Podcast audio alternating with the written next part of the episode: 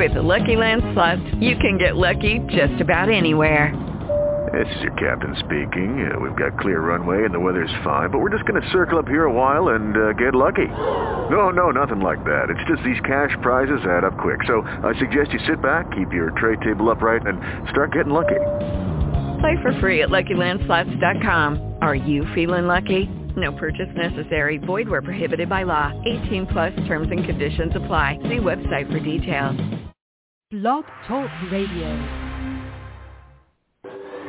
Welcome to the Paula Price Show, where you can experience scripturally organic, culturally unmodified teaching, get answers to your questions, and receive powerful prayer from your host, Dr. Paula Price, author of the Prophet's Dictionary. Tune in now and get ready for an exciting time of encouragement and transformation. Welcome your host, Dr. Paula Price. The end of Prophets Month.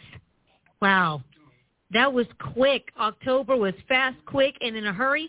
And I tell you what, we're almost in November. November is the near summit, our near apostolic summit. And I tell you what, God is going to move. He's already moving in. It's very interesting when you're going to do something big for the Lord because you feel his presence moving in.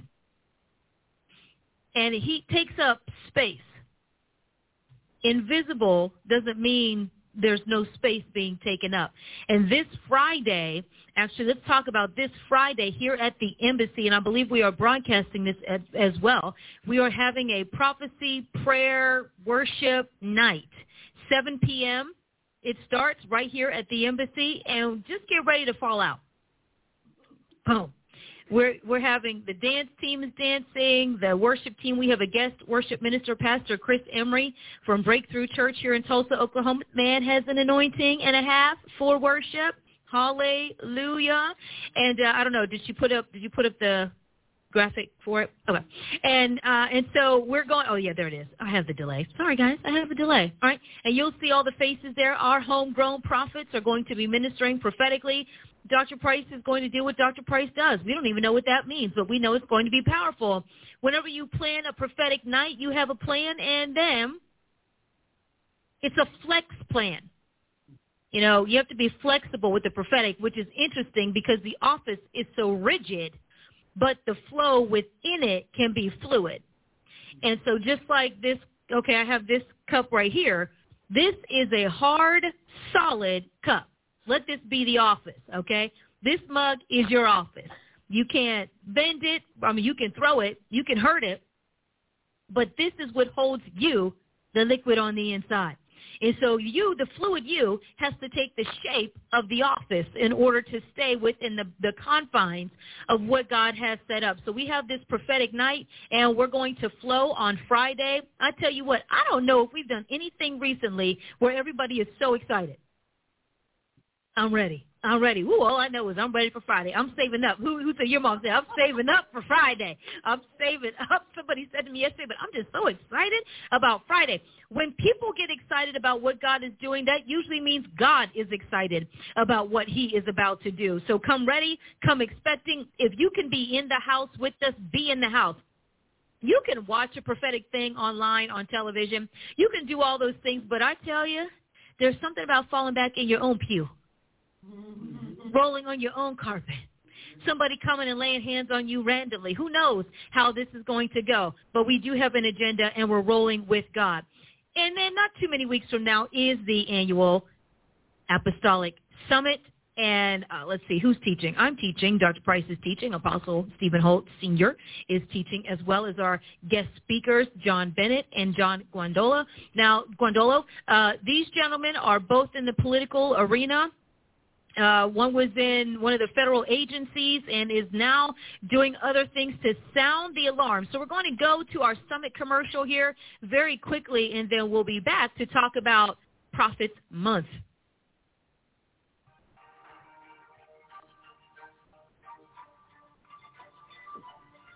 Captain.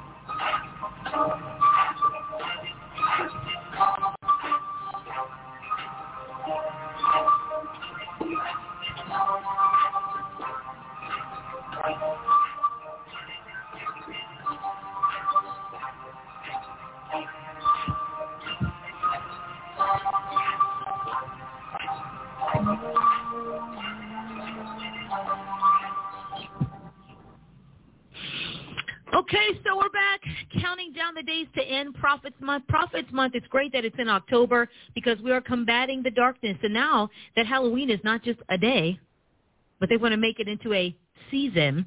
We need the prophets up in their high places to combat this. I mean, we are having the craziest weather here. And see, I know part of this is witchcraft because it doesn't make any kind of sense. And so uh, the Prophet's Dictionary, this is the Prophet's Dictionary. Uh, this book has had so many lives. Okay, those who have been with Dr. Price for a long, long time, like longer than 20 years, then you might have the first version of the dictionary, which is a spiral book. And do you know why it's no longer spirally bound other than the fact that it's, well, a dictionary this thick? People would steal it, take it apart, photocopy it, and sell it at their events. Raise the prices. We know people who would sell it. This is twenty five, twenty four ninety five. People would sell it back in the day for fifty bucks. People would buy it, and they would take all the money. And so as soon as she was able to self-publish, she did. So the self-published book is the gold and black cover. That's the second life. Same book, second life.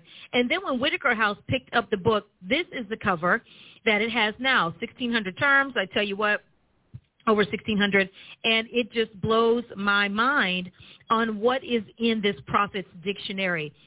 Different terms covenant cow okay. creation archons creation myths. Mm, interesting. Dispensation didactic prophetics false prophecy false prophets. Yeah this is colored up in my book for sure I've taught on that before. If you want a real thorough definition of what a false prophet is, term number 500 in the Prophet's Dictionary is false prophets. And she rolls it down from page 207, 208, 209, 210, 211 top of 212. One of the most extensive definitions in the Prophet's Dictionary. Islam is also a very extensive definition in the Prophet's Dictionary. Familiar spirits, if you want to learn about familiar spirits, heresy, term number 630. If you want to know about heresy, also an extensive definition, not as long as false prophet, but bless God, to break down what heresy actually is, hierarchy, Lilith, Lilith. Now, what was the show? The character's name was Lilith. Frasier. Frasier. Okay, I was like Frasier or Cheers. You know, I knew it was. It was. It was all. Okay, okay.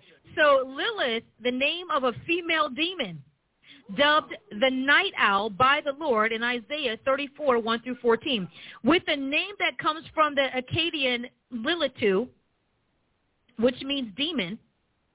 She appears as a feminine demon. Lilith represents a harlot, either naturally or spiritually opposing the righteousness of God. The name means she of the night. Woo! Shonda! Lilith is a spirit of lust that often seeks to possess and seduce males to commit fornication with her, usually in the night, which is why when the sun goes down, people lose their minds. Her name comes from the Hebrew word of specter, S-P-E-C-T-E-R. It means ghost. Lilith represents a winding, spiraling force that beckons her victims up to a dark spiritual heaven with the promise of sensual pleasure. If this isn't the, the premise of half of the Hollywood scripts, I don't know what is. As a night creature, Lilith manifests gloom and appears as a lone, howling creature with a goddess-like presence. Her dwellings, according to Scripture, according to scriptures, you don't have to go to Hollywood to read the word, are always desolate places. That's why that devil wants to get you alone to seduce you. You know how one of the, I would say in my experience, one of the primary points of seduction is isolation. People want to come in between. That seducing spirit wants to come in between you and whatever you're connected to to get you off by yourself, to do all these things, to, to try and convince you that nobody understands you but them. All of that language, that's seduction at work. And we just think it's one thing. The name also stands for owls, satyrs, and other idols worshipped with perverse sexual appetites. Her name is synonymous with ominous thing. Selah. This is why you should get the book. And if you have the book, read the book. All right? Then there's Lily, which is different from Lilith. Completely different meaning, as a matter of fact. Line of prophet. Ooh, since this is prophet month. Term number 777. How wonderful is line of prophet, one who serves in a convened prophetic presbytery for the purpose of sharing and distributing the prophetic load of a large gathering. That means what we do, get up here in this line and say something from God. And then on, lizard is in here manifesting prophetic manipulation. I'm looking over the glasses here. Okay. Ooh, yes. Okay, let's see. Today it is a word often applied to prophecy delivered for personal gain or to coerce favor, submission, or support from another. Manipulative prophetics. I tell you what, and that's when your uh, integrity is challenged. Prophecy is obviously in the Prophet's Dictionary. Prophetic, prophecy, anointing, confirmation. And then there's this whole section of terms uh, with prophetic. Prophetic dream, drama, duties, duties, disciplines, functions. I mean, on and on and on it goes. Purpose is in here. The color purple is in here. Not about the movie, what the actual color is. Uh, siege mount. Then you have names. Silas, and all the way through. Trees. If you want to know if you dream about trees or what's going on with the tree, it's in there. Triad, water, werewolf. It's Halloween season. Werewolf, an entertainment figment that portrays humans transforming into wolves at the full moon. See Wotan and swastika. Okay. Hmm. I want to have a dictionary study right now. The modern day imagination of the werewolf is rooted in Wotan, Wotan's, excuse me, martial, yeah, martial aspects. Wolf pelts used by his early tribal warriors were part of the pre-combat ritual where ceremonial intoxication played a great part. Continuing to don the animal skin, the wolf-clad fighter went into battle fully deprived of reason, sense, and compassion by having used hallucinogens to fully be given over to the bloodlust of Wotan's savagery. Interesting here. Wow, wow, wow. Shondo. Thus, the need for tearing and bloodletting was satisfied in battle. The wolf transformation is so the entranced warrior lost all presence of mind to take on the fullness of the wolfish spirit. Woo! These people are channeling spirits. In doing so, he is made nearly invincible incapable of sinking into the deepest depravity to engage in mortal combat. It is that state of mind that caused the myth of a werewolf transforming to take hold, transformation to take hold. Furthermore, empowered by the lunar goddess of war, along with the patriarchal presence of Wotan, all worshippers gave sway to its martial savagery for triumph in war. So this is the connection between the full moon and the werewolf. This spirit was summoned through its ancient rituals to use the petitioner to execute its murderous agenda of destroying human beings. See, if you're a prophet, prophet in training, apostle, apostle in training, you need to be studying this book cover to cover to understand every aspect of what we're called to come against. Apostles and prophets aren't standing around here just to preach a good word. Our job is to not just say, don't watch that because it's not Christian. Our job is to say, this is why you shouldn't watch it because these are the devils that are trying to inhabit you. So when you're going through a hard time that you summon your werewolf spirit. You worship the full moon. You do all of these things. And so that is term number 1599, werewolf, 1599 in the Prophet's Dictionary. I tell you what, study which, study the terms that are about, let's just say, I don't know, this season, hmm, this era that we are in. Might be a good idea. I don't know, take initiative there. take initiative. If you are in school or if you're training please take initiative and not just wait for something to be a homework assignment before you do it.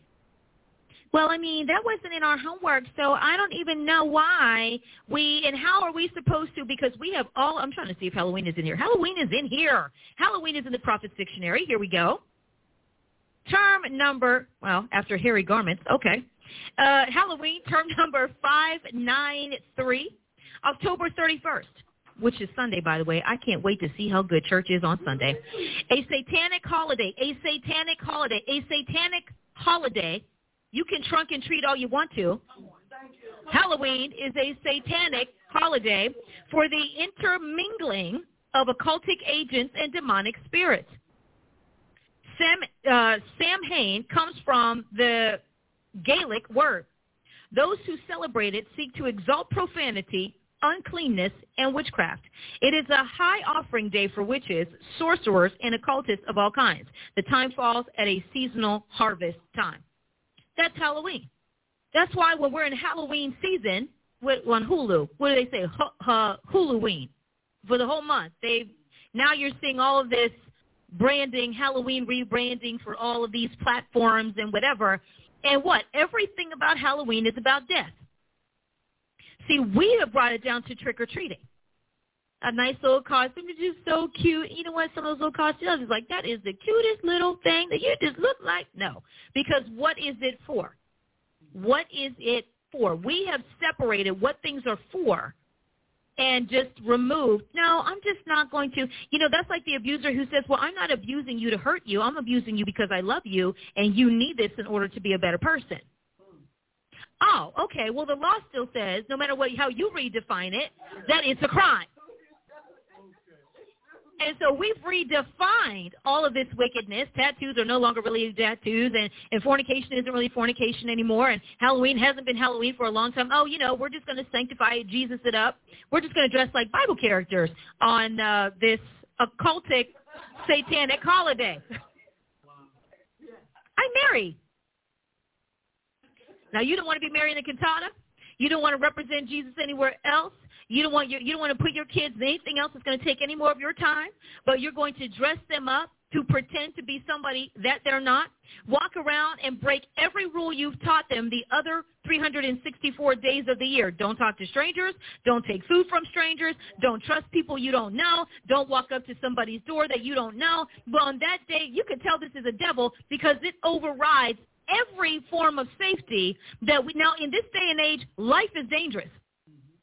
You have people stalking your kids, hunting your kids, trying to do, uh, be predators and do all those things. And here you go. Now, but as long as they're with me, everything's going to be okay. So when you're not around and they see that person who gave them candy five days ago, who was actually a pedophile, and say, come on, honey, I have a little bit more candy for you. Your mommy knows me. Remember, you were at my door, and your little Bobby or Cindy disappears. Then what? You know how many kids disappear around Halloween? Do you know how many people get snatched off of the street? All dressed up. What they look like? Frankenstein? We don't know. Well, she she she looked like Cinderella, who walked off with 15 kids and threw them in the back of a van somewhere, never to be seen again. Listen, we are in a different age, and so we need to snap out of. You just need to make sure our kids have fun. Your kids can have fun all year long but we're not having fun on Satan's time. We're going to do something else.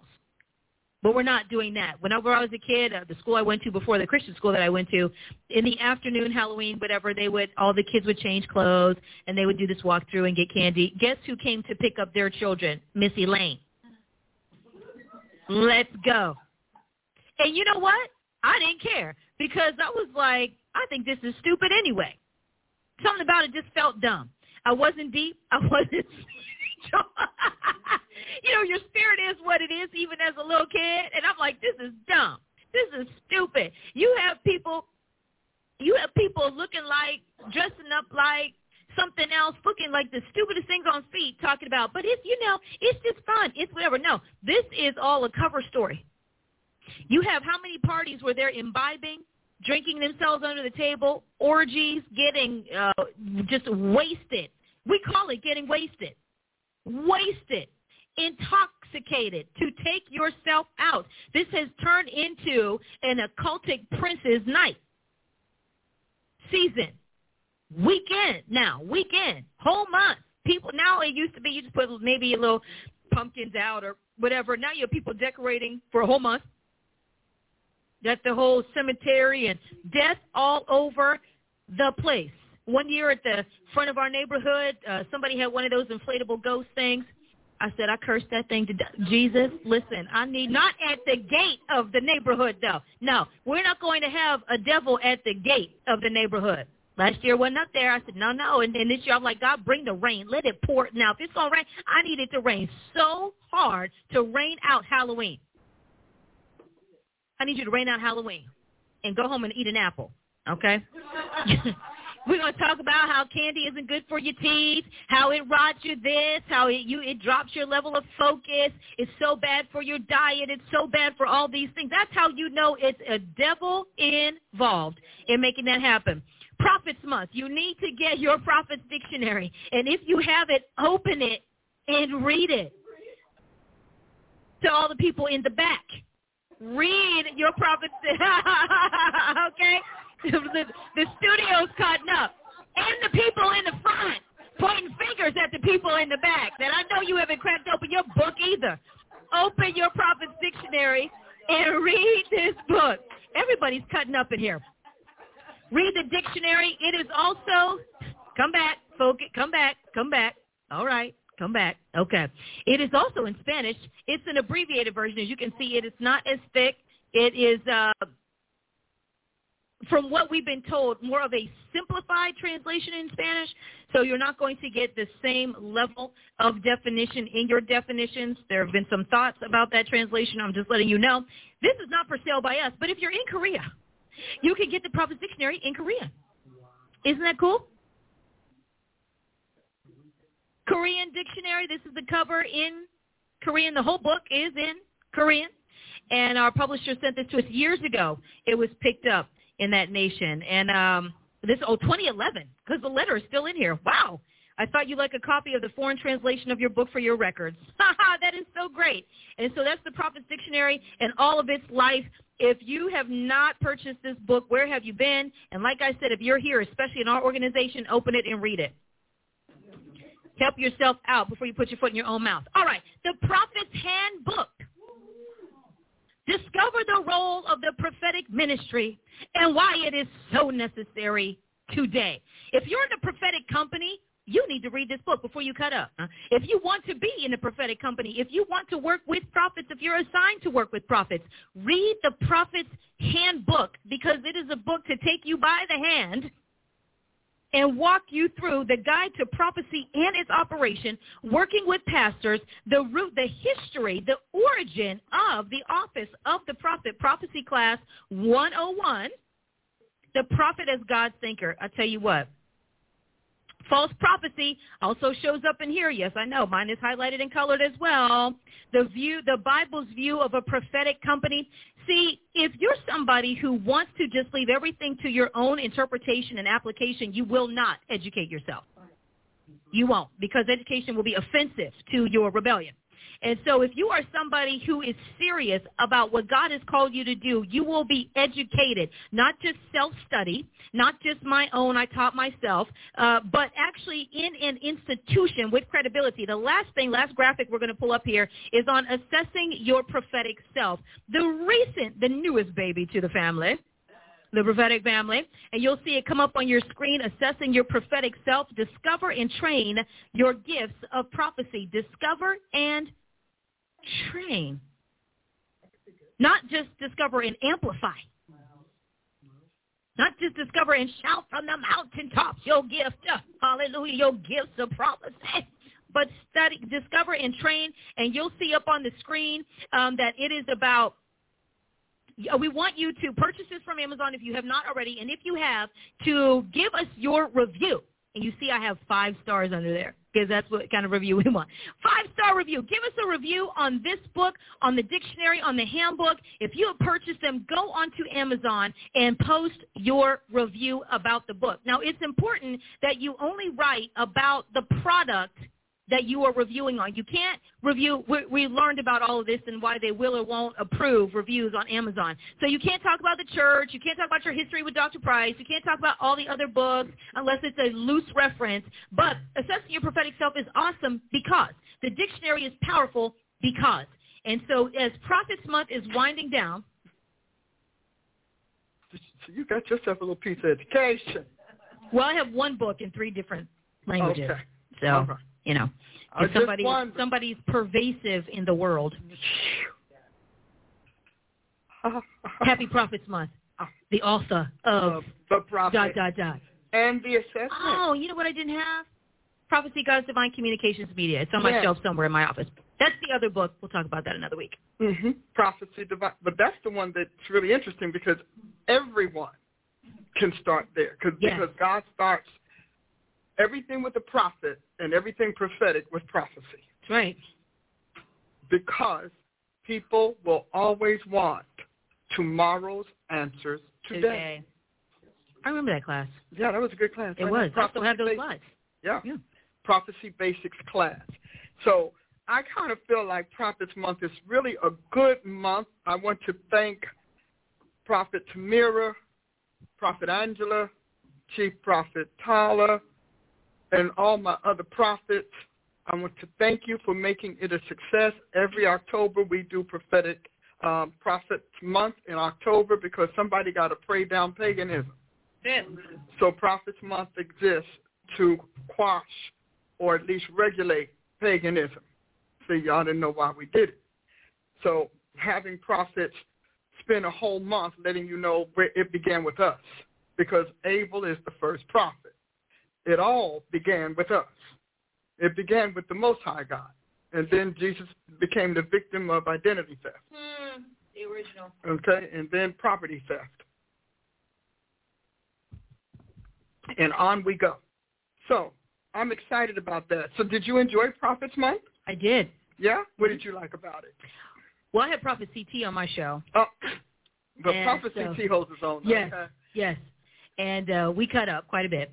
Talked about the office and because he's in the military, Mhm. brought tremendous insight into being an officer. And then he jumped on the uh, youth group that I did about uh, cussing, Oh, profanity. profanity. Power of profanity, and he he chimed in on that as a prophet as well. Mhm. So, prophet, uh, apostles and prophets working together. Mhm. Certainly, I would say my favorite kingdom collaboration. Ah, amen. Amen. How about you? I know you over there playing tech stuff, but tell us, what did you think? Because this was your first Prophets Month, wasn't it? Yes, ma'am. Yeah, so I'd love to hear how you felt about it since we just kind of threw it on you. You know, in my organization, we throw things on you. Like the, you know, like the mantle of Elijah on it. We just throw it. No, um, it's absolutely awesome, and I think that it's really important that prophets do position themselves in the month of October as that fence, that shield, and that guard, not just around the church, Mhm. but around the souls Mhm. of whatever territory that they are assigned to. Many people are victimized in ways they can't even begin to understand by the occult. Mhm. And there is no other agency besides the apostles that God placed in the earth to address it. So I think that Prophets Month is a powerful time. I enjoyed being on Prophet Circle with Prophet Samira, being on Wednesday Warriors with Chief, and then on my own show discussing prophet essentials so that people can understand how to identify Mhm. the authentic, germane prophet of the living God. Oh, I'm loving it. That's all you got, huh? okay, just a little bit of wait, wait.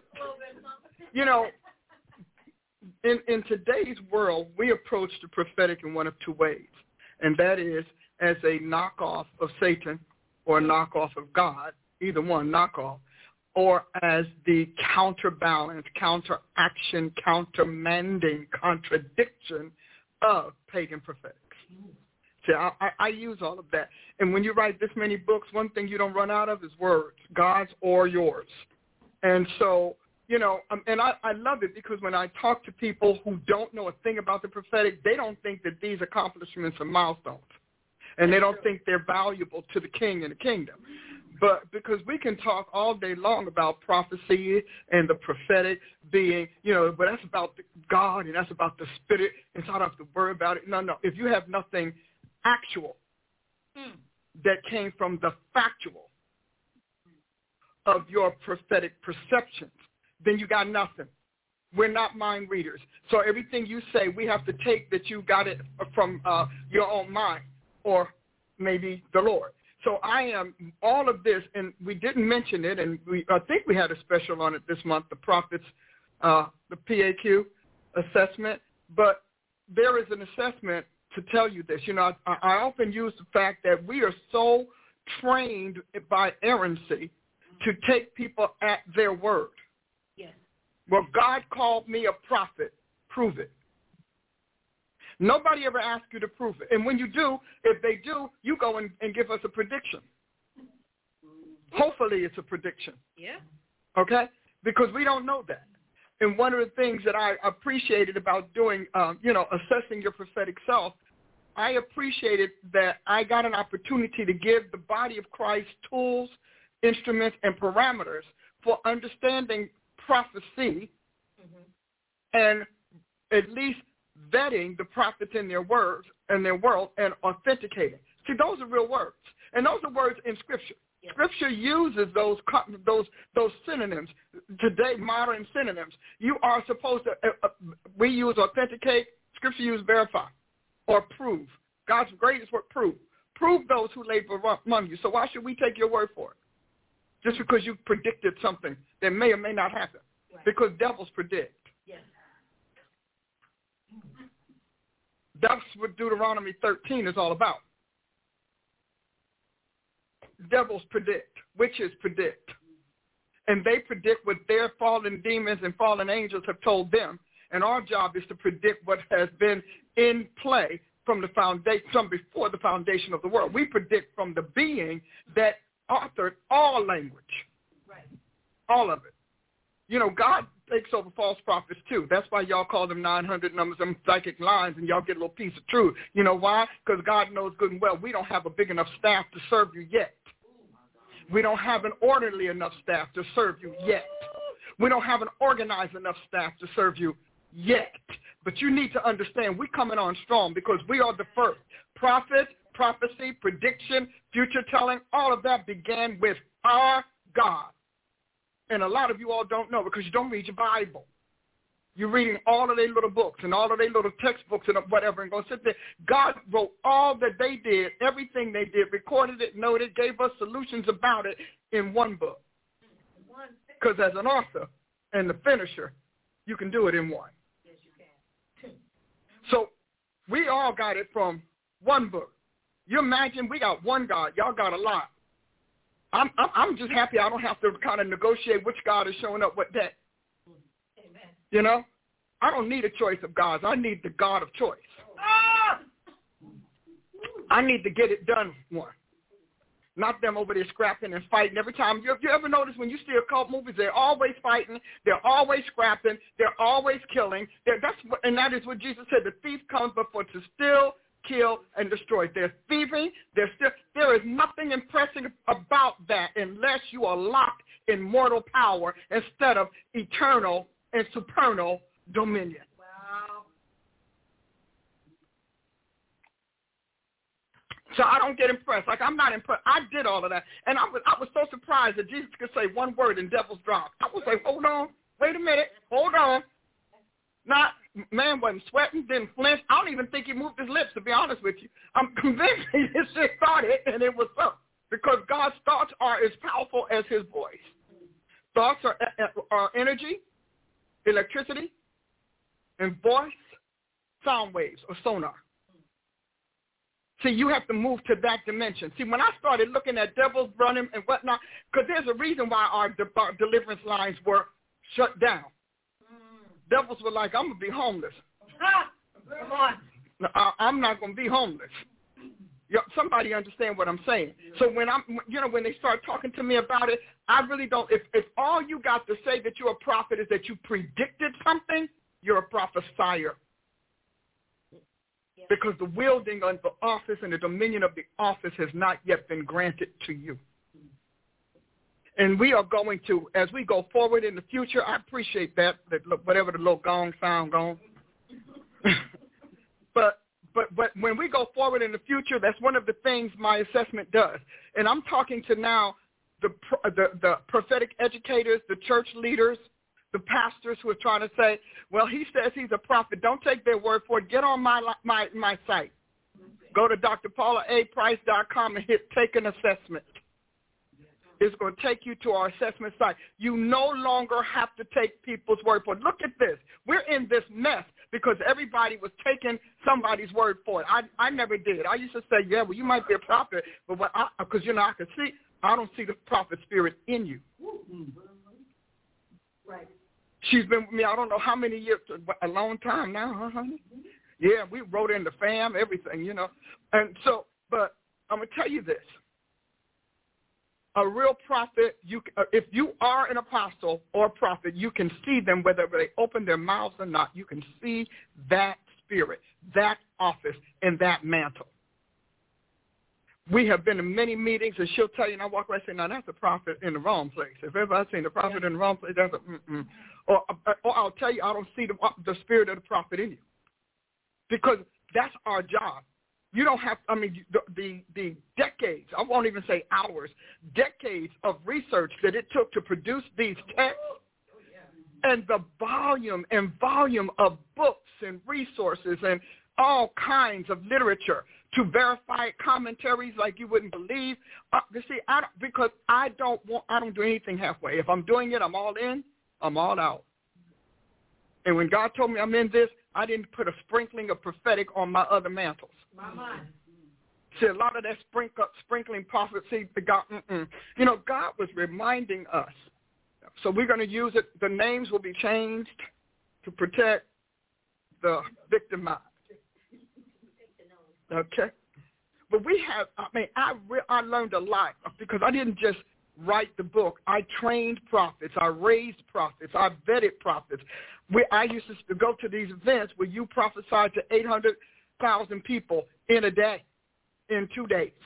All you did was prophesy. And I mean, I, I, I wish everybody had that opportunity because I'm going to tell you something. That thing hones your skill.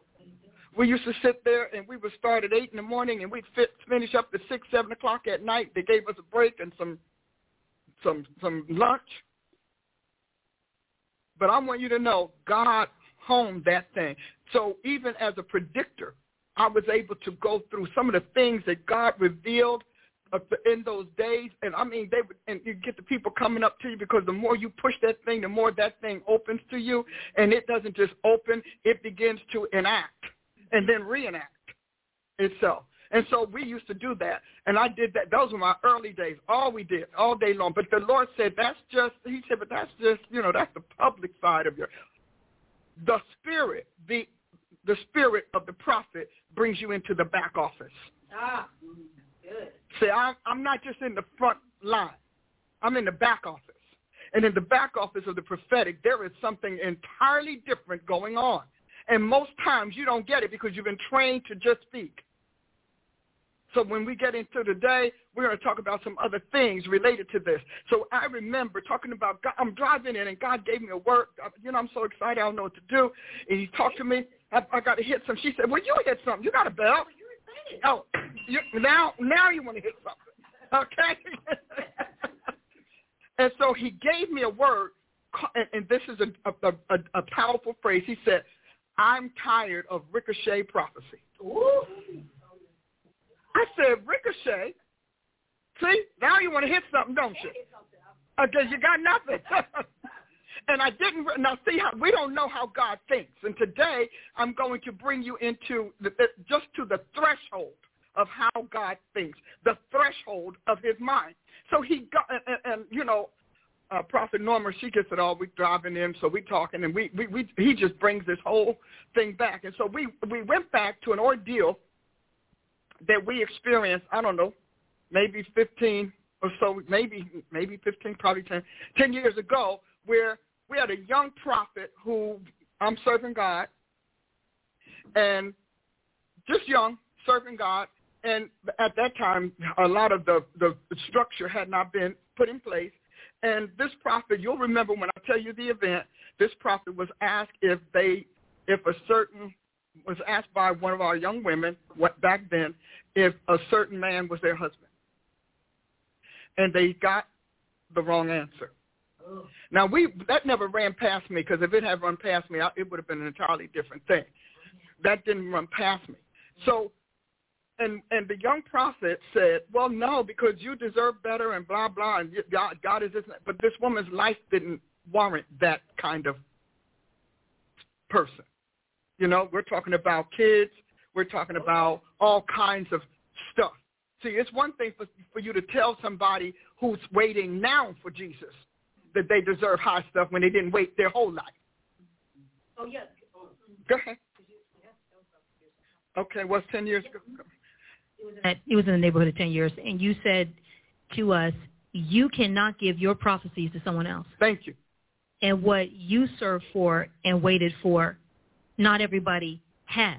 So the standard that God has for your life and choice for a spouse may not, it will not be the standard for everybody else. Because you have to understand there's a difference between a virgin and a chaste one. Chastity is not virginity. I know we wish it was. Oh, now you want to hear something.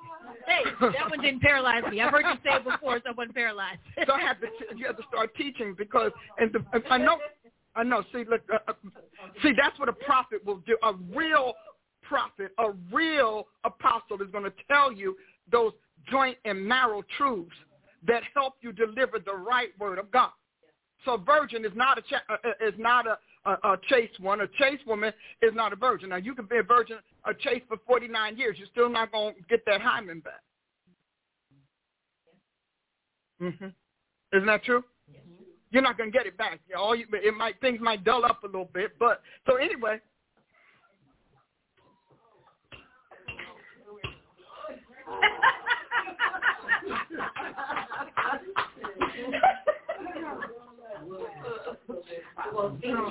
You only lose your virginity once, which is why Satan knows once you do, he's got you. You only lose it once. And after that, you just reinforce the loss. Okay, what is it?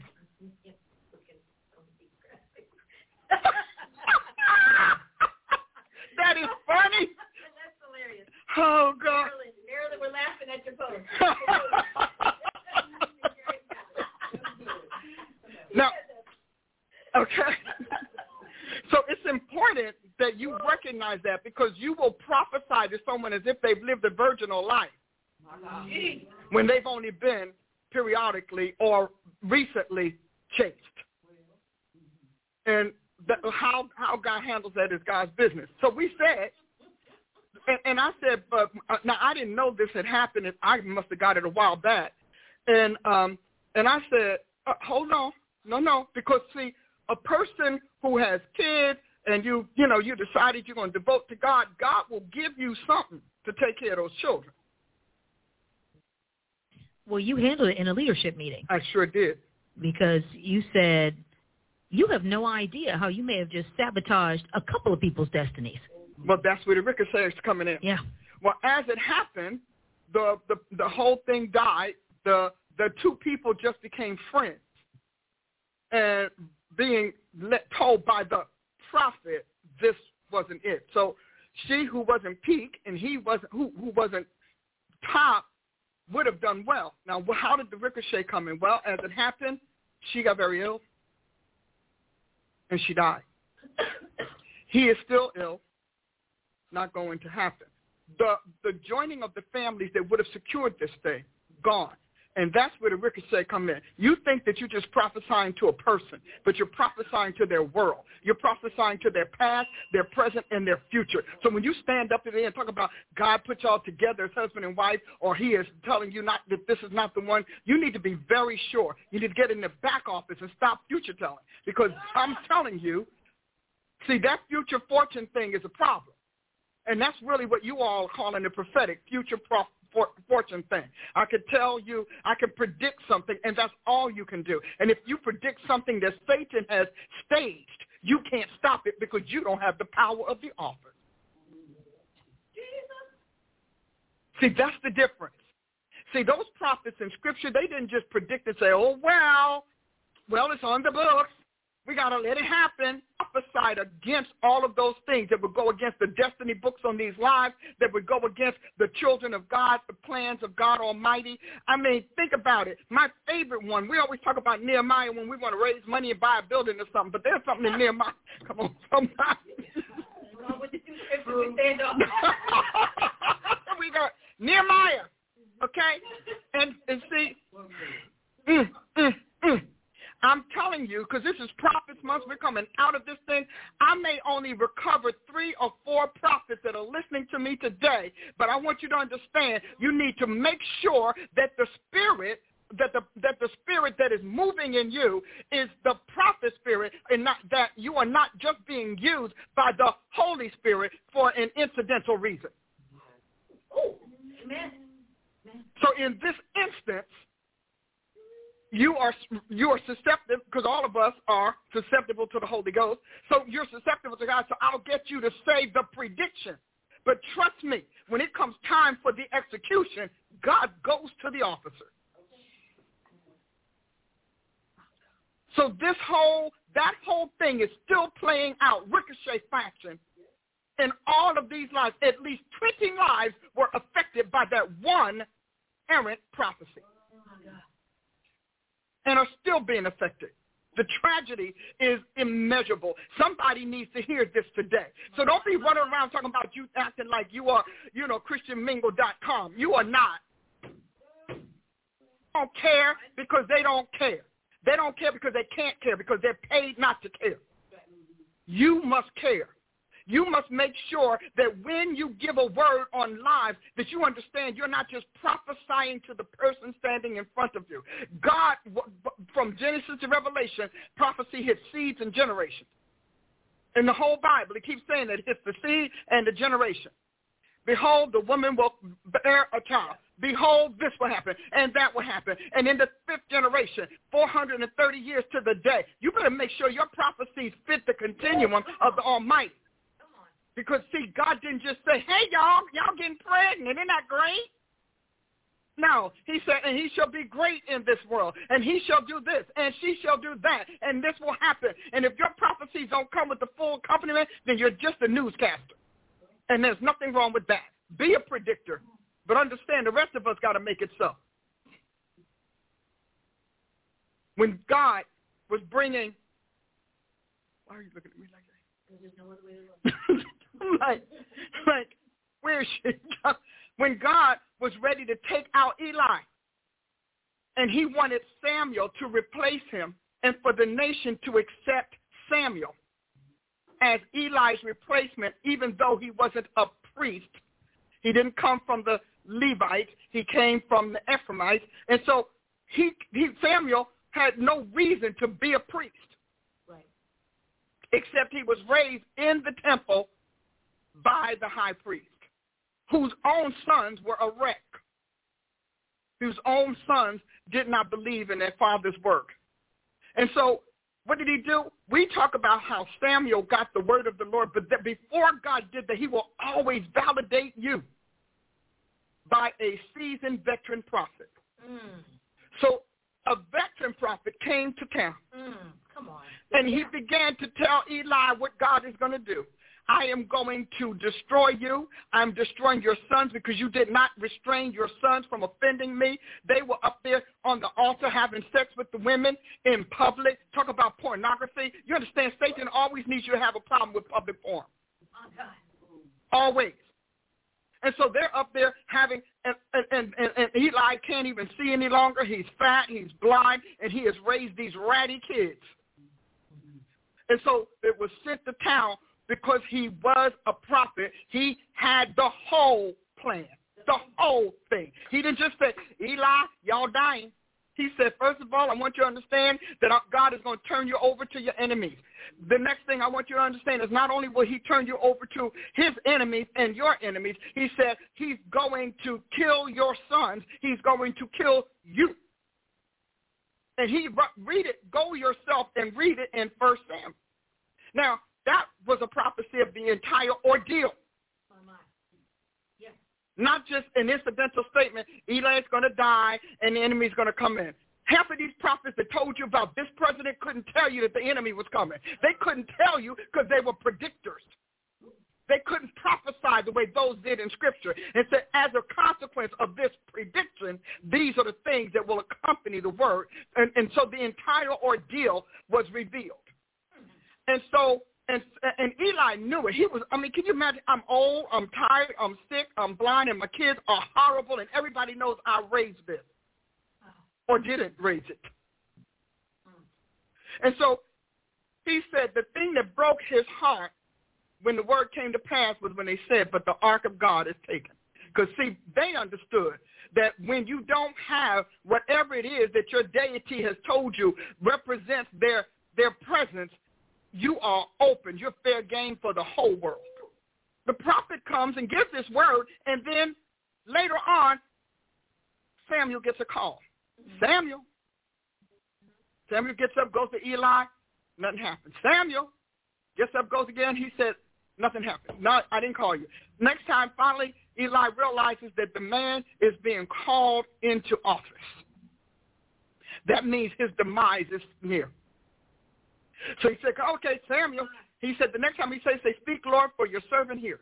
See, we tell you all of that stuff and say, I'm, I, I've been great to have that granulated nuance that gets into the nitty-gritty of what this is saying, not just the theology of it, not the pop theology or pop doctrine. And so he says it, and Samuel gives the exact same word.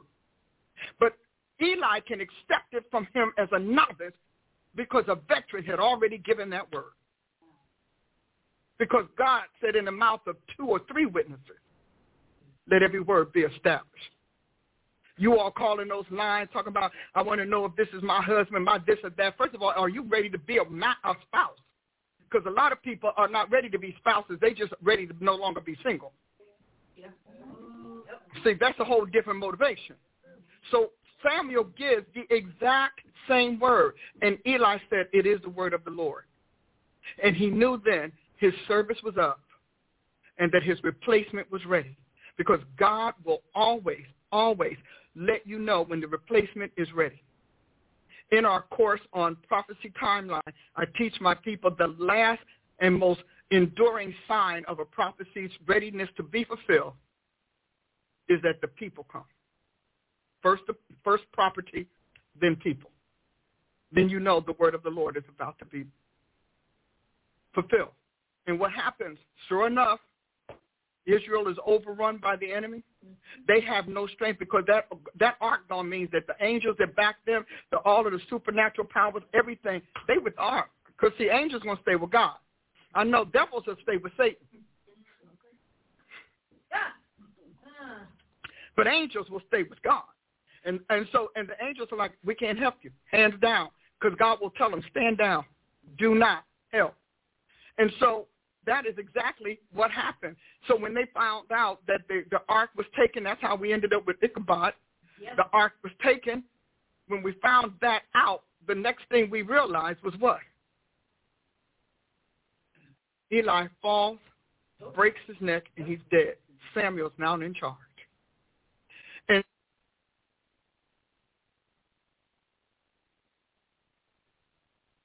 properly. You can be a poor child rearer and a great trainer. Mm-hmm. Is what we most often. Many leaders will raise their children in their footsteps because they feel like because they were resentful, a lot of resent, a lot of re- regret, and so they feel like they wouldn't give their kids a pass yep. because of the sternness that God gave them. So I'm giving my kids a pass. I'm not going to make them go to church. I'm not going to make them read the Bible. I'm not going to make them serve God. I'm not going to make them do any of those things because I had to do it and I didn't like it. And because I didn't like it, I vowed in my house and my heart that when I had kids, they would not have to be this diligent and this devoted to God and to their faith. They deserve a little play today. So we let them play in the sin box. In the sin box. Which means, which is why the whole nation had already turned from God. Because however you raise your children is how your organization is going to run. That's why you go in some organizations and and the kids are like acting like they little they little um what do you call them little um royals, you know. They they're rebellious. They don't have to do anything. They have to be on time. Let me tell you something. I, my kids will tell you, I will I will stand you down you will be 900 years old. It may be the only thing I back down before I leave here, but I'm going to back that down. We are not going to humiliate my God. You don't like it? Go somewhere and stay there. And stay there. But you're not going to, you, you imagine he's sitting there watching his sons uh, literally pervert those women and degrade those women on the altar of God. See, because a lot of times people think that you think you know why God is hot, but you don't. You think you understand why he won't move, but you don't. So let's talk about your little cuties that you went and got, put on birth control pills so they wouldn't get pregnant. Let's talk about your little cutie son that got the little dirty books under the bed talking about boys will be boys. Let's talk about your little nasty outfits that you put on your little sleazy daughters, letting them know, selling them to Satan, talking about why didn't God save them. I want you to understand he did save them and you took them back. He saved them. See, we getting ready to get hit and it's going to be a lousy hit. And all of y'all are going to be running around talking about uh, uh, that's why I don't I don't believe in God. Don't worry about it. And you know we you know our evangelicals. He said, come. Uh, you know, even when he believes in you, I want you to understand when you turn on God, God said, when you leave me, I will not hear you. I will not read your Bible. Read the scriptures. He said, because see, you all are reading those little candy cane scripts, which make you feel really good all based on the sugar-coated stripes of Jesus. But I'm going to tell you, those stripes weren't sugar-coated. You took your kids from them. You took your daughters to abortion clinics because your church couldn't know that they were fornicating.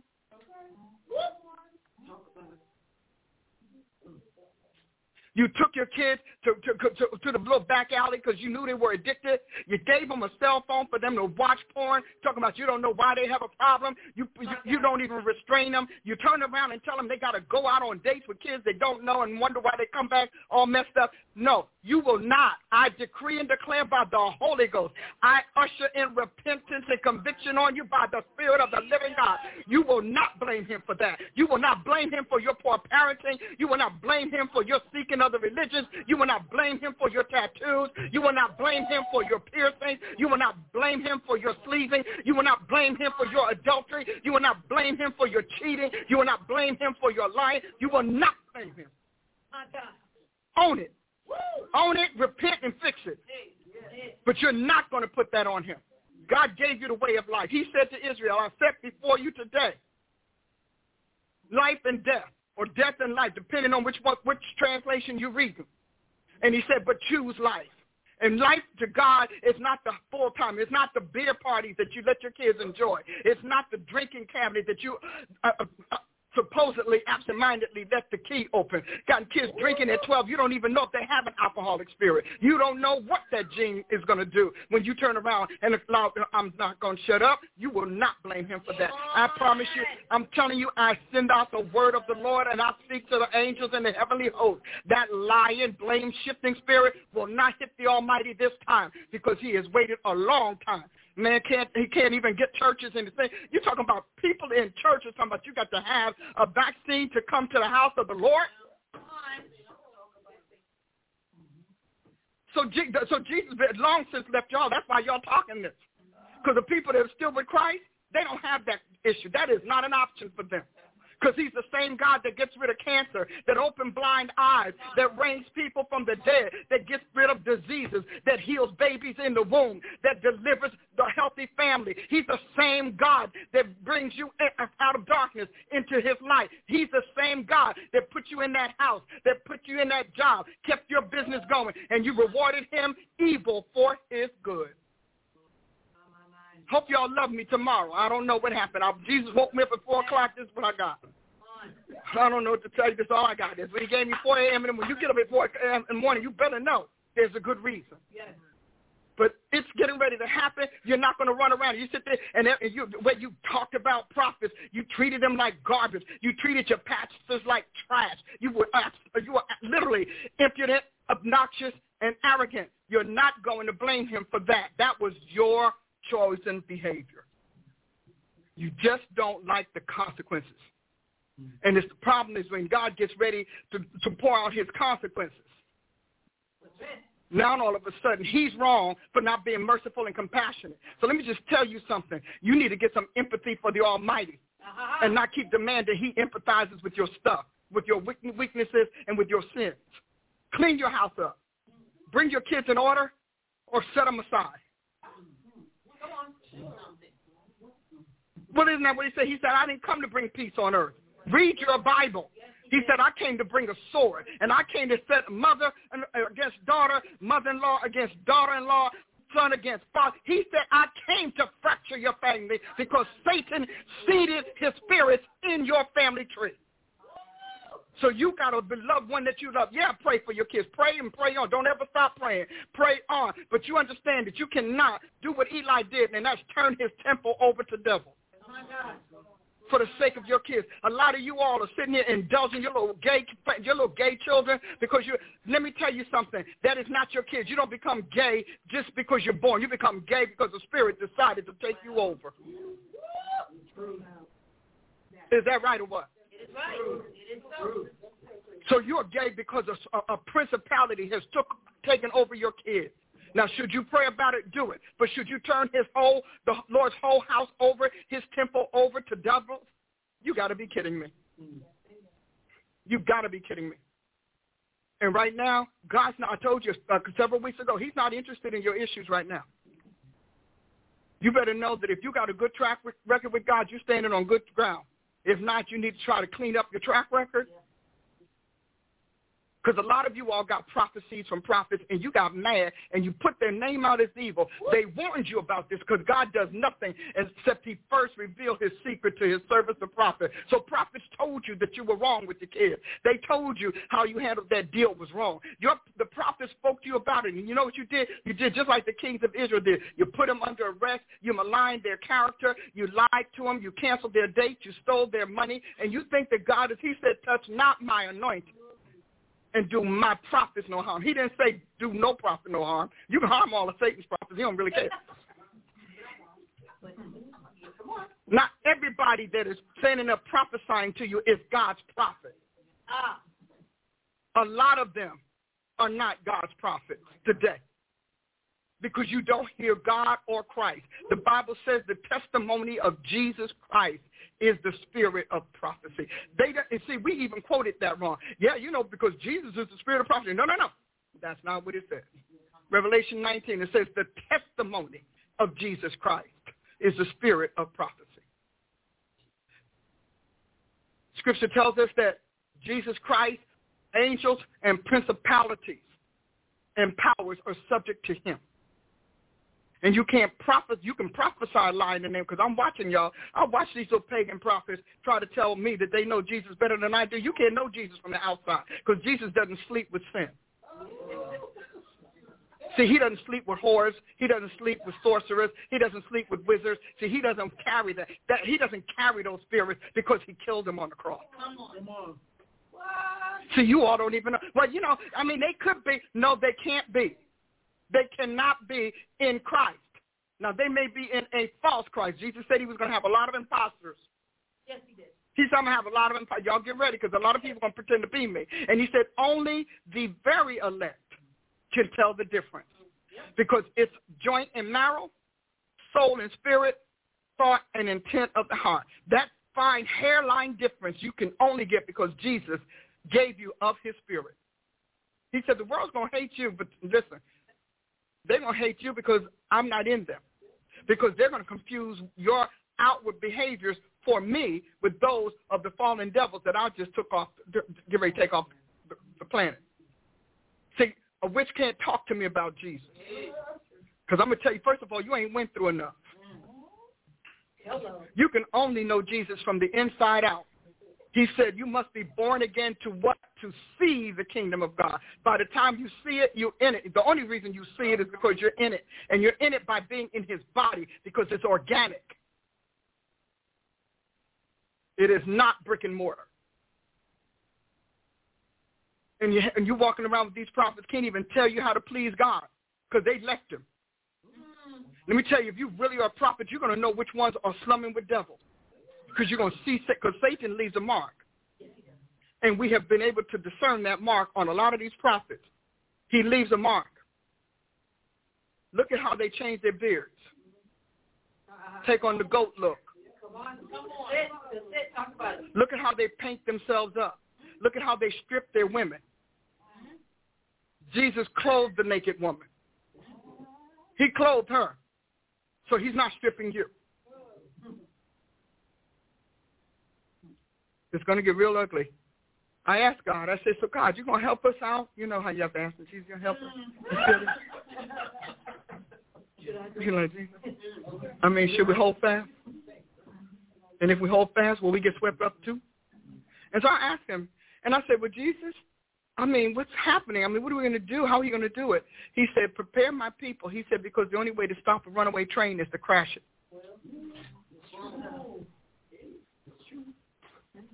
I said, that's when you want to say, but God, I was good, right? no, you want to say, Lord, but I didn't do that. I did everything you said, Lord. I didn't. Mm-mm. See, because you have it in your mind. Now there will there will be a, a, a, a remnant that God will somehow or another cover because He says that in Revelation three seven. He says, you know, I will keep you seven to eleven from the top trial or the testing that's coming upon the whole earth. But He's not keeping you because you said the sinner's prayer. He's not keeping you because you served the church. He's not keeping you because you were, you know, you paid your tithes, you cleaned the toilet. He's keeping you because you kept him clean in you. See, God's in you, but you're dirtying him up. He got to he got to run through the sewage. He got to run through the drugs. He got to be dirtied up for you while he's in you. So God is not going to keep you just because you did you did the good Christian thing. He needed you to be a good convert. He needed you to be a good saint. And you were not, even though he's in you, you never sanctified your life for him. And now everybody, where's Jesus? Is he? You think the Lord is he? Uh. Jesus is Christ in you is the hope of glory. But he said, those that name the name of the Lord should depart from iniquity. See, we don't preach this any longer because devils didn't need you to depart from their iniquity. So they had to make their iniquity appealing to you. And so they tied their iniquity to your personal liberty.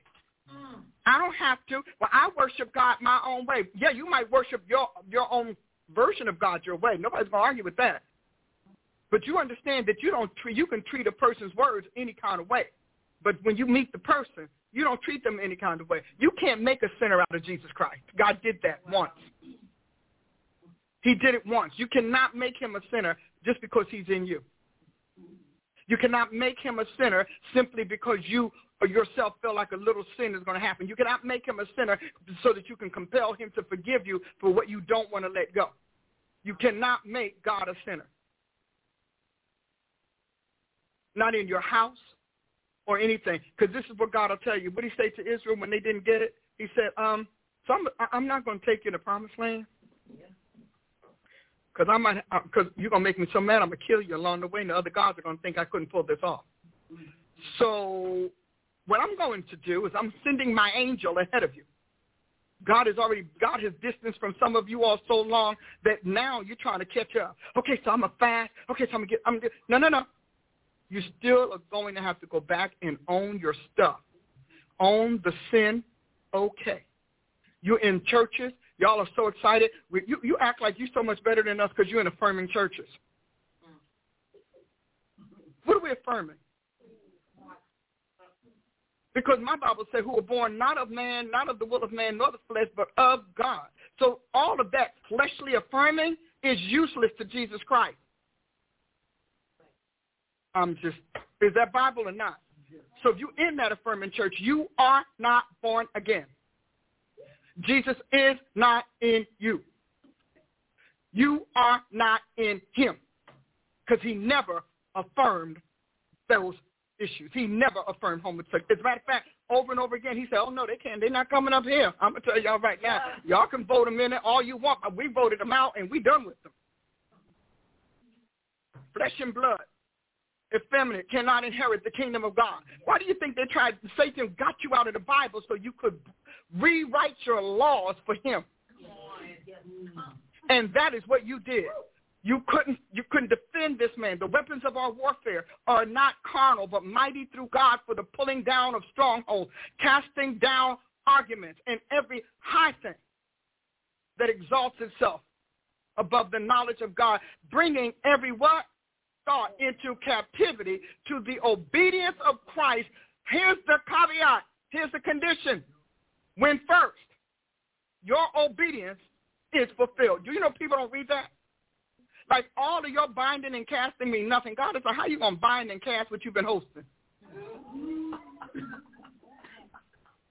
You've been hosting devils for 15 years. Now you want to bind and cast. Satan is like, we ain't going nowhere because you belong to us. When we leave, you leave with us. A lot of these people, I don't understand. I mean, God, he was a good woman. She was a good woman. They were good church people. Church people don't make it to heaven through the church because salvation is biotic. I've been teaching it. I'm going to keep teaching it. And if you don't have the bio or the biotics of the Godhead, you are not going to live there. You won't even half of you won't know it exists. The other half won't believe it. Because the biotics of the Almighty comes with the faith of Abraham. My, my, my. Is this all right? See, somebody has to say it now because God is getting ready to break out. And you need to understand that when he breaks out, he's, uh, you know, it's like he said, when I see the blood. See, a lot of you all, he will not see the blood of his son. See, they didn't catch that. Hit something. I got to hit something. He said, when I see the blood. He's not looking for the blood of goats, your cats, your dog, your chicken, your, your animal, the hog down the road. He's not looking for that. You know, stole somebody's hog. Because, see, we're in Halloween. We're coming up on when they got to give their sacrifice. So understand. And you all are all excited when you learn your little witchcraft classes. You all excited because they're going to sit there and kill some poor little innocent animal before you're going to kill it today as a sacrifice. You're going to eat it Sunday for dinner. And it's the truth. But the Bible says that Jesus Christ, the blood of the sinless lamb. See, those aren't those are sin animals for sin offerings for sinners to serve sin without consequence. You, uh, uh, uh, I don't even want to talk to y'all about the trunk and treat. What is that all about? The trunk or treat. That's a church that's not in Christ. I don't care how much they preach about it. If you listen to their sermons, they preach the love doctrine nonstop. They preach about how God's a loving God. They do not tell you how to please this man because they don't. They're not interested in pleasing God. They're interested in pleasing humans. Well, I don't want, that's the whole thing. That's why your kids are in trouble today. Well, I don't want the kids to not to have nothing because we don't let them celebrate Halloween. Why in the world is it a problem for you to say your kids are not going to celebrate Satan's birthday in Jesus? Why is that, that a problem? Half of you parents never study Halloween. You never study Samhain. Never. You don't even know why you're doing this. So they get to dress up still as a lie. You're going to do an imposter costume and pull some candy, junk food out the trunk that you've been eating all year long that your parents can afford. So you don't feel bad, so you don't hurt the devil's feelings? You don't want to hurt the devil's feelings? Oh, shame on you. Don't worry about it. Don't worry about it. Don't hurt Satan's feelings, and Jesus will get over it. Because he got over it when he rose from the dead. Mama. You're sitting there talking, well, I, well we celebrate because we just don't believe it's a devil. That's why you don't believe it's a devil, because the devil is, his whole purpose is to deceive the people who dwell on the earth. So you are deceived. He's working. Because you don't see anything stupid about your kids dressing up like ugly little things. You don't think, and, and adults, can we talk about adults? Let's see, let's talk about that too. Adults. Church folk. That's why God never named us Christians. See, Christians could do that, but the elect can't the elect will reject whatever is Satan's. Mm. and they will reject by the Holy Spirit on the inside because God said, I will walk in them and I will talk in them and they will be my people and I will be their God. He said, and I will write my laws on their hearts and uh, in their minds and on their hearts. And then he said, I will put my spirit in them so they do them. We got a Holy Ghost. See, y'all got a book and some plastic pillows and images in your church. We don't do that. Now, I don't have a problem with that because God doesn't save religions. He saved people. So I want you to get clear on that. But I want you to hear me. The elect will reject everything, Satan. And by instinct, by revelation of the Holy Ghost, he will tell them, that's not me. Mm-hmm. How many of y'all in this room right there can say, how many of y'all on, on, on social media can say, God told you, that's not me. He will talk to his own. He will preserve his own. He will protect his own. And he will keep you from falling and sin. You know, and said, but God will keep us from falling and present us faultless before the throne of his grace. That's what he said. And a lot of you all were like, you wanted to have that fringe, that fringe religion. We are not a religion. We're redeemed. We are the redeemed nation of Jesus Christ. If we had a, just like those other nations that have their gods, you don't, they don't have, they don't have Christianity up in there. If they do, it's off to the side in the bush. They broke, they're poor, they don't have a home, they don't have anything because they're, they're native deity gets first billing, first take, first everything. We wanted to prove we were so much better than them. We actually got taken over by them because the rules of the prince of the kingdom are what they are. Mm-hmm. And spiritual rules cannot be adjusted by human beings because they predate us. So you can say, well, I just don't think, I just don't think that's right. That's the whole point of it. That you will not think it's right so that you don't find out what's wrong with it. So as long as you think Satan is, is a concept, now you, you go to church for Jesus who said he taught he met Satan on the mountain. But you're going to tell us that Jesus is all right, but Satan is not. No, he's real good at what he does. And he does it with God's permission and his power. God empowers Satan to take out unbelievers. That is his job. He doesn't have another job. He has no future. He has no hope. He has no redemption. He has nothing but a forced occupation. Take out unbelievers. Make sure they never, ever get in my presence again. Y'all okay?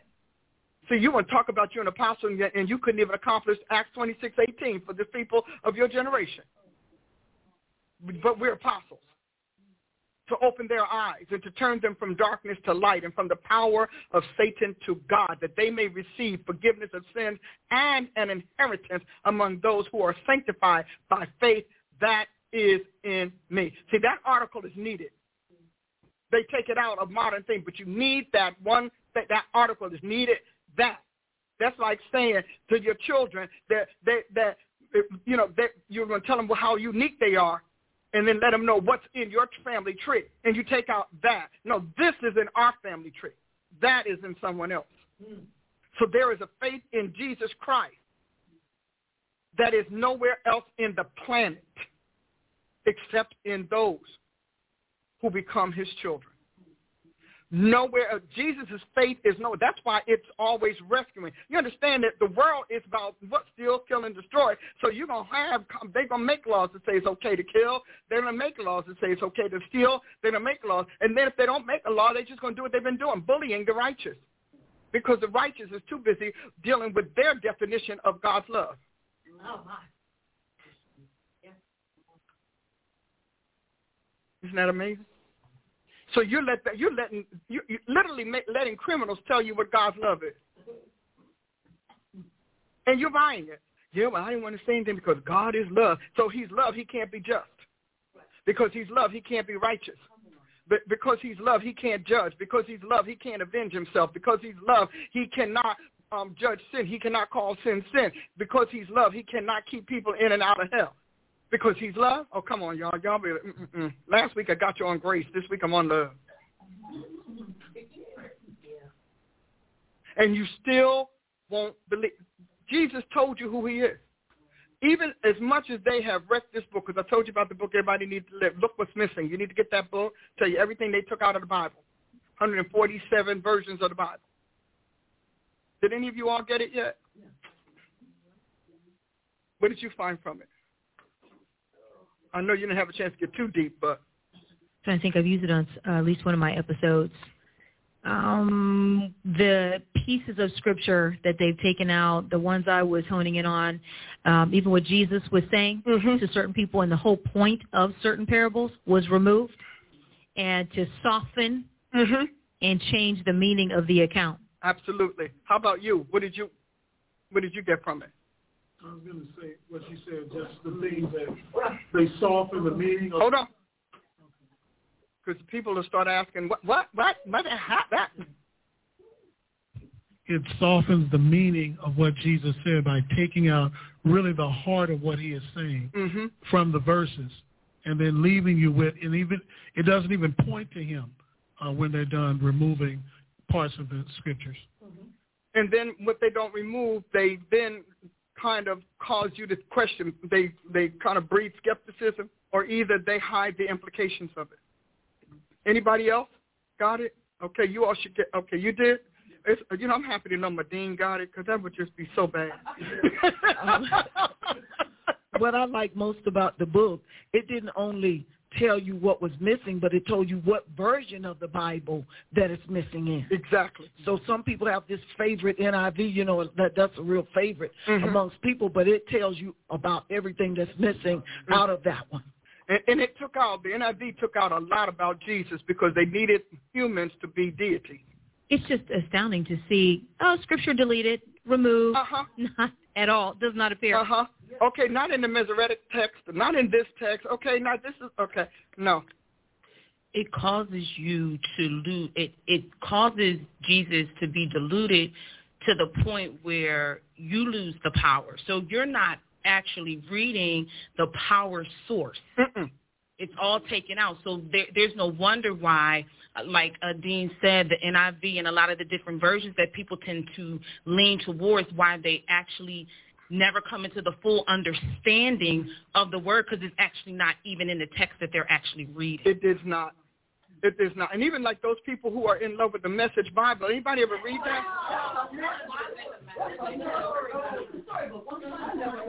I was like, right, but but the whole point is that the power of the gospel, which is the Holy Spirit's corroboration, affirmation, and confirmation, is neutralized because you need, how can you, you know, you have to believe it. You have to believe it. In order to believe it, you got to read it. So I would suggest all of you, especially if you're a prophet, if you're an apostle, get that book. Look what's missing. It's on Amazon. And let me tell you, when you go there, you're going to see that they have a New World Order Bible. It's called New World Order. And then they have the Pope's New World Order Bible.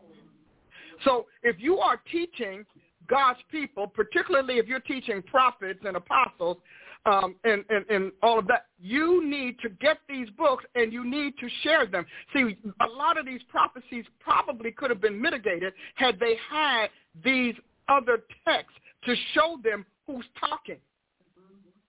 See, because you don't know who's talking. And you don't know who's talking because in your mind, in the prevailing prophetic or prophecy view, if it's not a mortal sound or non-physical, then it's got to be God because he's the only God. No, no, no, no. Paul said, I know that there's only, uh, the only God is ours and there's only one God. But then he said, there are those so-called gods. See, you need to meet the so-called gods, the ones who say they're God, and learn who they are. And most of them, you're going to find them in the Old Testament. When you start going back and back and back, you will find those same deities in the Old Testament. They gave God a problem with one nation, and now they're giving him a problem with all nations. Devils can't change. Men and humans must be born again to change, and God changes not. See, there are certain fundamental principles that you have got to, oh, So we're going to do something different. Today. Uh, uh, I'm going uh, in a very, I think it fits with this. In my class, um, in my school, I have a class, especially for apostles and prophets, called God is a Thinker. Now, what they don't know is I've, pro- I've turned it into a really nice, fleshy book. But if you look at it, it comes from God is a Thinker series, and everybody who takes a course in our school must start with that. That is a prerequisite. You must accept that God is a thinker because most people think that they have to do God's thinking for him. They believe that. They believe that because he's invisible, because he's uh, uh, he's incorporeal, that he obviously is really non-existent, and he's kind of like a concept that we get to mold and shape as we see fit. So um, do you really have the mind of Christ? And because the whole purpose of this is to think differently so you live powerfully. See down there in the end, I got my little logo. All right. Now, so, do you know what Christ's mind is? I mean, what kind of mind do you have? The Christians that I've come across with, a good number of them, do not have a growth mindset. They don't expect to grow up. in their mind, you have to grow up for the world, you grow up for your job, you grow up for your friends, you grow up for your marriages, you grow up for your relationships. You don't grow up for God.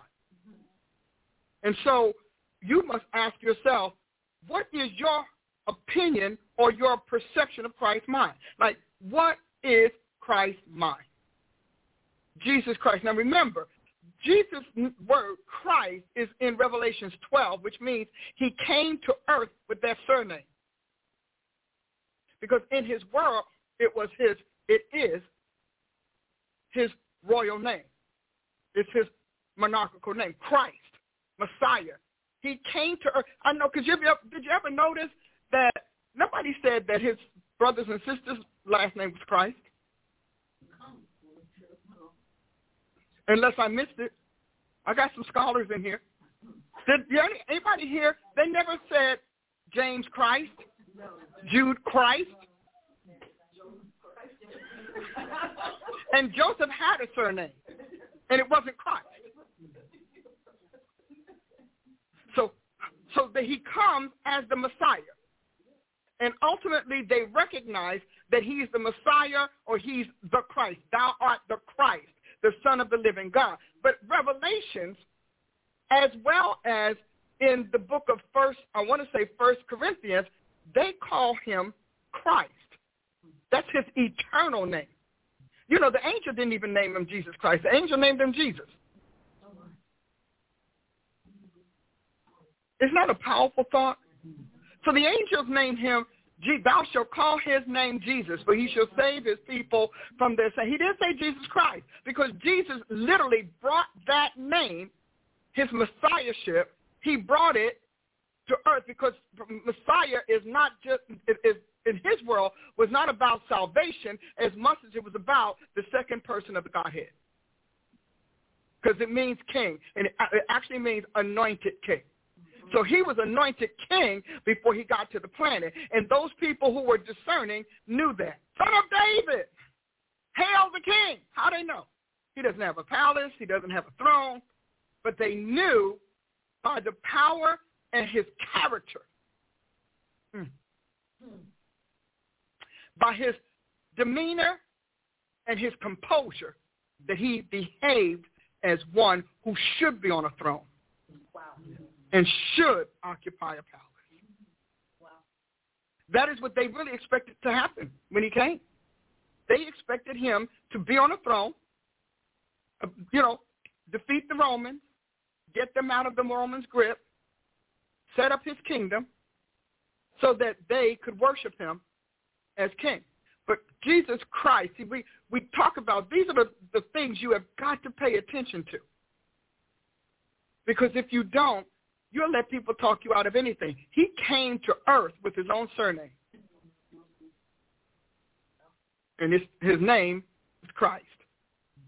And so, do you know Christ's mind? Now, why did I go through that? Because if he came to earth with that surname, then what character, what consciousness did moved him? He had the consciousness of a king, a sovereign has, actually with Jesus, to be honest with you, he has the consciousness of the supreme being.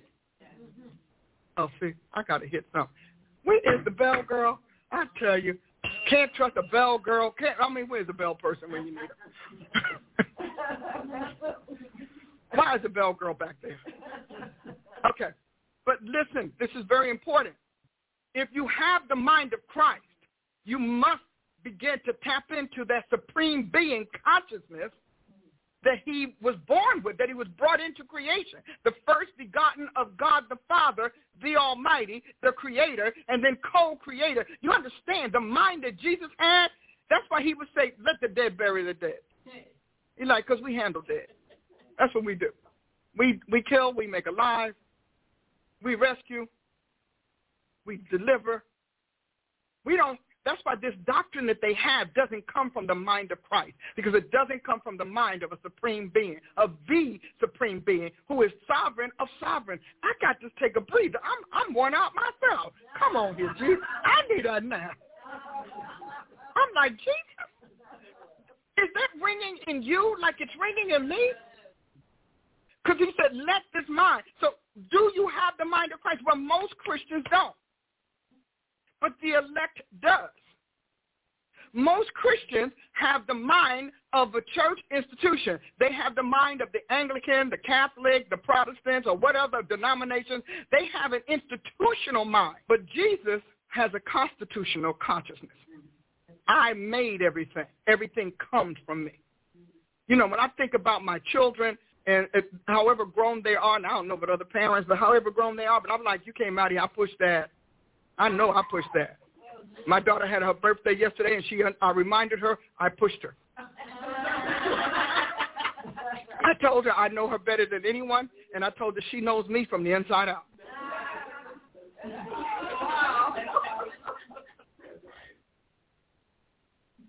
Even though, adding a little humor to it, the mind of a parent who gave birth is a different mind than any other mind. The mind of one who begets and begot, and then as a result, and that child's mind is different. Your kids have a different mindset about you. Somehow or another, they think they have ownership rights. Talk about the children outside. They, but that consciousness came from the gene pool. That sentiment came from the genetic tree, the genealogy. And then you meet your aunts and your uncles, and all of a sudden that thing starts clicking as they start coming together. So if you have Christ's mind, then what was on his mind should be on yours. And what's on his mind today should be on yours. And he gave us samples of his mind, specimens of his mind in the Gospels. All that he talked about in the Gospels. The one book that I, you know, I thought when I first got saved, I thought that the, everybody liked John because, you know, it was a, a book of love. Remember we all heard John is the love book? That's not John. John is actually the biogenesis book of Jesus. It's Jesus' biotics. Or oh, if you say it in Greek, biotic. But it's Jesus' biotics. You're hearing me? Because John breaks this man down. And we get to um, John chapter 5, you know, aside from, you know, 10, I've come that they may have life. But John chapter 5, that if you believe in me, you pass from death to life. John chapter 6, you got to eat my body because it's bread. You got to drink my wine because it's blood. My, come on. You understand? This man got his friend, and he got his friend intricately. He understood all of Jesus' ways, his intrinsics, everything, and he wrote them out. He, it wasn't about just love. That was, see, but that's that evangelical charismatic thing because that's all God gave us back then. But now he's ready to step it up. He's ready to step us up to the organic side of this thing. Because in heaven, it's all about beings. God came to earth on beings. Angels showed up with beings. Even when they, they used their swords, their swords were electrified, and their swords drew their energy from their being. Oh, come on, somebody. From their being, okay? They didn't have to go and charge up the sword and come back, but they know no USB, okay? I don't know, we don't have a USB, but their very being energized everything, charged them up so they could war from with them. So there's, your, your, it wasn't just sword fighting skill like they show in the Christian movies today. Mm. Mm-mm. It was the magnitude and the um, intensity, if you will, of their power that was in them that they had to exude through their sword or the shield. That is the glory that's waiting to be revealed in us. See, we, we think the glory is we're going to be, all be good Christians and good saints walking around heaven picking fruit. I can't imagine anybody who finds that all that appealing or enticing. I just I can walk around here and pick some fruit. Now, it may not be as good a fruit as God's fruit, but if all we're to do is walk around for eternity picking fruit, um, that's all I'm saying. Not a whole civilization of superhuman, superpowers, super beings who rule everything that exists. Many by their minds, and Jesus tells you that. If you read the, the He who overcomes, he tells you. He's telling you. If you read the He who overcomes, I will. Oh, somebody, I got to hit a bell. Bell girl gone. You fired. Taking your bell. I'm repossessing your bell. There you go. no, I'll come here next week. It'll be sitting over there. we read Revelation. He who overcomes, I will. And it's, and when you look at all of the things that he will do, the seven dimensions, the seven things, the seven power, essences, substances, cellu- cellulations, all of that is in those I will when you overcome. He who overcomes. He who overcomes. We got, he talks about 1 Corinthians 15. So when you start, see this thing, I'm not just preaching science. I'm, we're not here to preach science. Science preaches itself fairly well. We're here to show you that science didn't invent it. Nor that they dis- uh, they only discovered it only because God uncovered it. They can't discover what God doesn't uncover. You realize 200 and something years and we're still cracking the code on DNA. Started out with some pea, a pea experiment. Went from peas to some other veggies and then rats.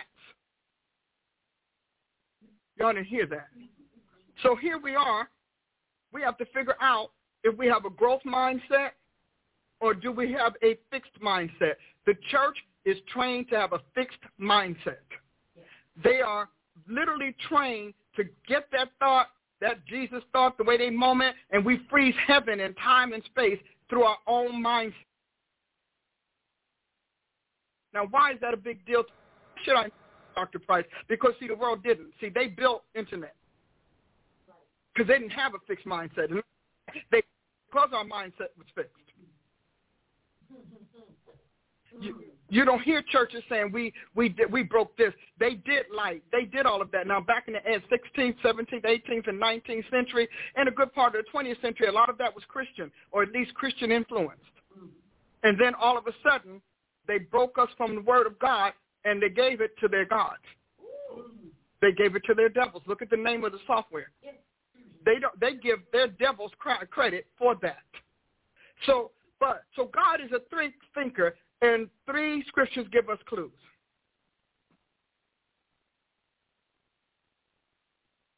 So you have to decide whether or not you want to have a growth mindset or a fixed mindset because that pertains to everything in your life. If you don't have a, a growth mindset, then you are, and you stay with a fixed mindset, guess what you do? You literally explain away your poverty. You explain away your lack you explain away because you're fixed in that. That fixation on your circumstance dictates and rules everything that you exist, and it justifies it. So you can't see yourself making more than nine dollars an hour or something. You and you're comfortable with that you're you're really comfortable with that and you're comfortable with it because number one you've convinced yourself that's all that's available to you that is all you can do. You have convinced yourself. Now understand you convinced yourself but see the the, the, the other folks made the internet then they got all of these businesses online. They're doing virtual assistance virtual this virtual that and you still walking around telling god he didn't bless you. God i came here for you and i gave up everything for you and what you do I don't have anything. He said, no, you didn't go get anything. Can I say it like that? See, because I'm going to tell you something. We live there. My daughter and I can tell you how long we whined about God not being the handout God. You want him to just hand it to you. So where's he going to get it from? Take it from somebody else to give it to you? Where's he getting it from? But see, your fixed mindset, your mindset is fixed on all of those things that keep you where you are and keep you out of the world's treasuries and their riches and their wealth. You have, and, many of you have talents you don't even want to use. Well, I never like doing that, so um, mm-mm. let me tell you something. I went to God. That's how I come I wrote the book, Money is a Spirit. because God said you're not broke because of what's in your pocket. You're broke because of what's in your heart. Because in your heart you believe you don't deserve that or you believe it shouldn't take effort to get it. You somehow or another have this either undeserving or super entitled mentality. Um,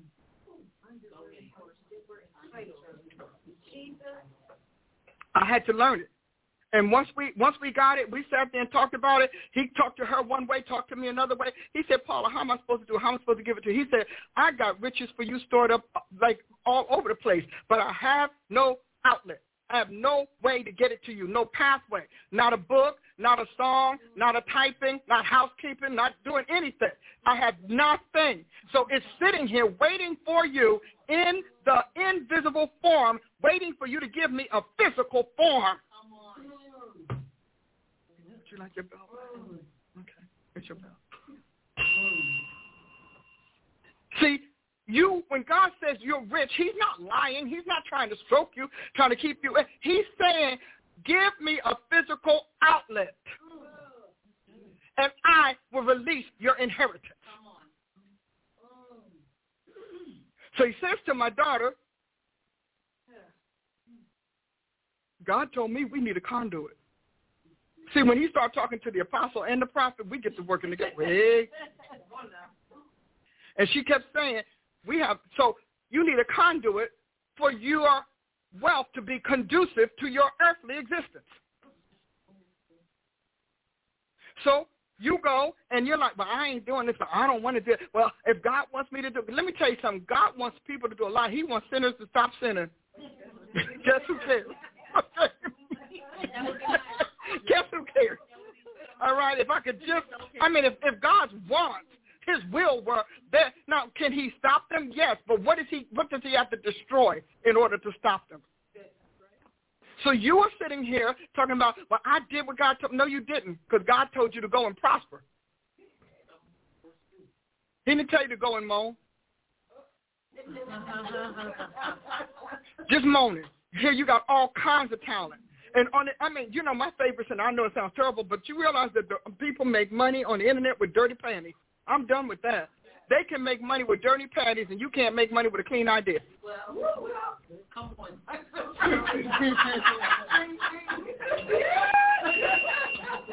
but isn't that the truth?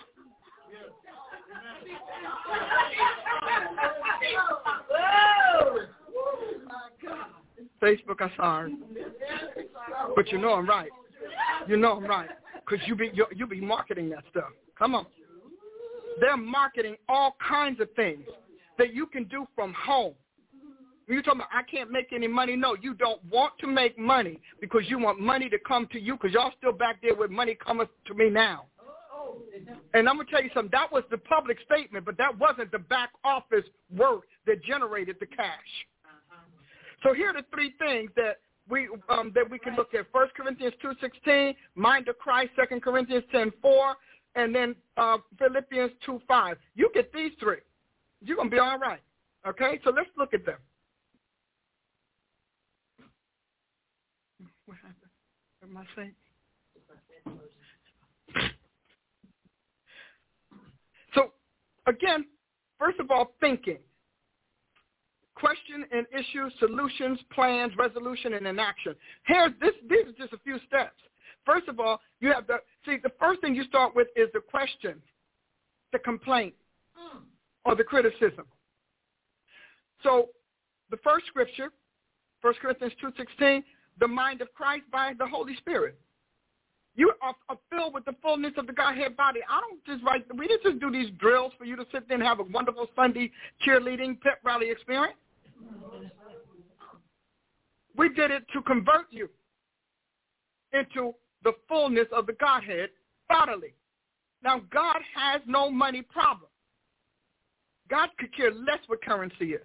As a matter of fact, we're there now. Bitcoin is letting us know I'm going to pay for money. Okay. So God doesn't have a money problem. Why doesn't he have a money problem? Because God is rich with ideas. He's rich with solutions. He is rich. He's overwhelming with wisdom. See, all of those things are what is called currency.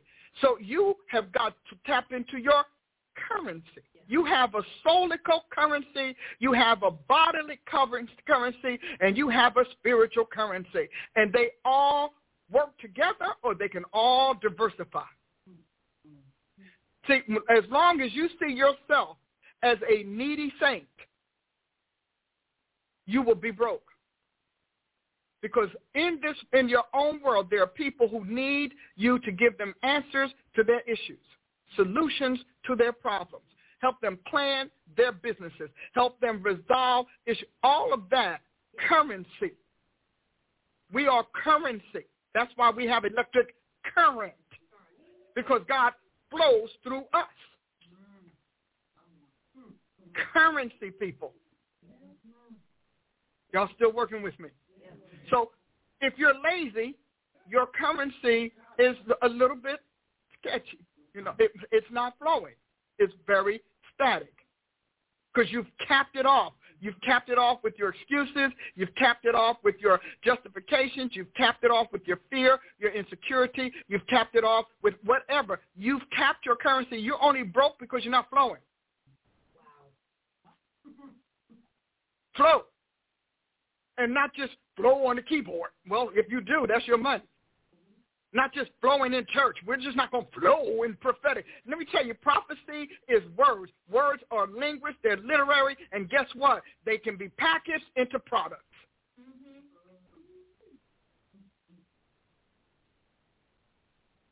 You're not broke because of what's in your pocket. You're broke because what's in your heart. What you told your heart is the reason your desires and your supplies can't happen mm-hmm. is why you're broke. Some of you all have great classes. Some of you have retired. You can hold classes. You can hold reviews. You can teach online. There's a whole lot you can do. And people are doing it around the world. But you have got to decide that you are worth the economy you're wishing for. See, some of you all are wishing for an economy that you don't want to monetize. You want somebody else to give it to you. See, that's that entitlement spirit. Oh, yeah. Well, God, I mean, I'm God's child. I mean, God knows I have need. He understands. I, I did it all. And you know what? Jesus stayed God.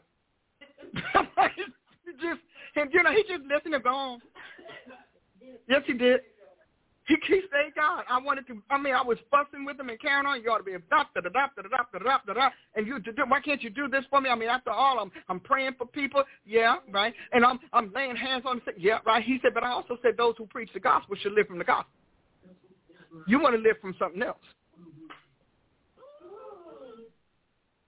You all come, and if y'all hear whatever, you never think. You don't even ask Chief, what could you do? We have partnership. Everything here is partnership. It's a commonwealth. We are a genuine commonwealth. And we're not a handout commonwealth. that really did get to them. So we have the mind of Christ by the Holy Spirit, weapons of our warfare, which is 2 Corinthians 10, weapons of our warfare. Let me tell you something. Getting out of debt is a warfare. Getting out of poverty is a warfare. I want you to understand it's war. Why? Because those are spirits that have been assigned to your life or worse, authorized by you to take you off the hook. I worked all my life. I just don't want to work anymore. I don't know what to tell you because, honey, that's how it works. The hand of the diligent will prosper. That's we have Bible that tell God. I, I would go to God and I was fuss. Oh my gosh, I'd fuss because I had I felt like I made this massive move for him. He ought to be grateful, and he was really a little bit ingra- ungrateful, and I wanted to correct him on that. Oh yeah, y'all feel the same way you do, all just don't say it. and I'm sitting here, I should have this, I should have that, I didn't have this. I'm looking at all of these people who are doing an iota of what I'm doing, it seems, and I'm like, and look what all they have. And the Holy Ghost kept giving me one phrase, the hand of the diligent shall prosper. Shall prosper. Okay. And so I would get mad. All right already. I've heard you. What are you saying? Why won't you bless me? The hand of the diligent will prosper. He who sows sparingly will reap sparingly. A lazy man will not go out and reap. He'll say he's afraid of a bear and a lion. he will give me all Proverbs. See, Proverbs will hook you up. If you can get with the Proverbs, they're going to clean up your stuff. Okay? And so he would tell me that. Until eventually we got to a point where he had whittled away all of my stuff, that excuse stuff, that and all that. And he he began to tell me, Paula, but I don't have an outlet. You have given me nothing but whining and crying and complaining and moaning and groaning. He said, and I can't send your inheritance through that. I can't send you money through that unless, of course, you're doing it as an actor. Pretty much. He's just, he told me. And I mean, God and I, I mean, we went after it. And we'd have these wonderful prayer moments, and I just know I done tapped his money tree. No. no, no. Mm-mm. He said, but God said, my kingdom works the way it works. He said, first of all, the just shall live by faith. I am living by faith. I'm here, aren't I? How many of y'all said that one? I mean, I came here by faith, didn't I? Yeah. The not see, but the just shall live by faith. That's a little different than showing up. Okay? And so he would tell me, the just shall live by faith. And then he would tell me that faith is. And, and even when he's ready for me to do it, God will run all of that. That's why we have the drills, because that's how he drilled me. And he would just run them all down, and I could take. Finally, I realized, I said, so you think I got a faith issue, huh? I'm thinking, I must have a faith issue. You keep talking about faith. that man. And so we we go, you know, we went through it until he said, but you gave me nothing. You preach and don't take offerings. Huh. Well, God, I'm not trying to be a money preacher. You know, Jesus, without saying it, you conclude then be broke. Because I said those who preach the gospel should live from the gospel.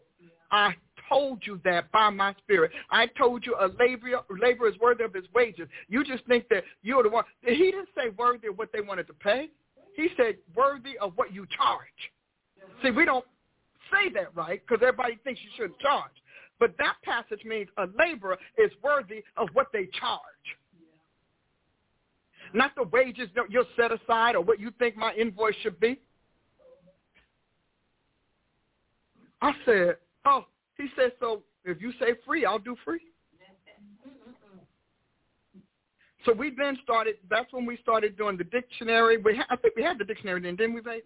We, we started now marketing differently. We set up the assessments. We did all of that. And you know why? The minute we started giving God's conduits, he started flowing. See, you don't hear this preached a lot because you all are like, well, that's because your faith not right. Mm-mm, your faith could be really good. Like I, you, you, I packed it in the spirit. My faith was packing it. I mean, I was produced. Baby, I was, oh, that's right. I was in bump form, baby. I was just, Amazon couldn't have as much as I was, baby, I was packing it. 25 years packing it. Talking about why won't you release my blessing? Why won't, and so every now and then when I got really discouraged or I got in crises, I get a little chunk of something. But it would just be a chunk of something. I wouldn't get any more. And so once I started the whole thing, okay, so we're going to have this conduit, we're going to have that. I don't care if you bake, sew clothes, do laundry, do whatever. I'm telling you, you will never be broke if you have a conduit for your currency. The cur- currency is the travel through from the invisible to the physical form. Invisible to physical form. Y'all loving this? Y'all, and y'all better love it when I when hey when I start talking about an offering. All right? Because you see, I learned my lesson. I don't care what it is. The first thing you can do is just sell your jewelry, sell all that old stuff you got in your house, junky stuff. You need to get rid of that. That's a currency. You can get some cash. Because your currency is how you get it in physical form. You have to have a physical form or a something that can be physicalized or or benefited someone else. Because the other thing is, if you're selfish or you're you're, you're, um, self-centered, you won't care about other people. Counselors make a lot of money. Why? Because people will always have issues that need solutions. that is a permanent job. Coaching, permanent job. Hair, you know, permanent job. You get a lot of people, I just don't want to do hair. Then be poor. I don't have to tell you. You know, be broke. I just don't want to do that. I just don't want to do this. See, because uh, you want to do someone else's vision with your currency and not use your attributes and your talent for your currency because every talent has a currency. Every talent has a way to come from the unseen to the seen. from the non-existent to the embodied. Hallelujah. And then the mind of Jesus in God's form. We walk around talking about we're the offspring of the Godhead. Do you realize God had no, Jesus had no money problem. The man had no money problem. I know we think that he was poor. No, no, no. He did not use Rome's cash. He wasn't using Rome's currency, but he was running on his dad's currency. I mean, come on, people. he had to feed people. Just give me a few fish and some loaves.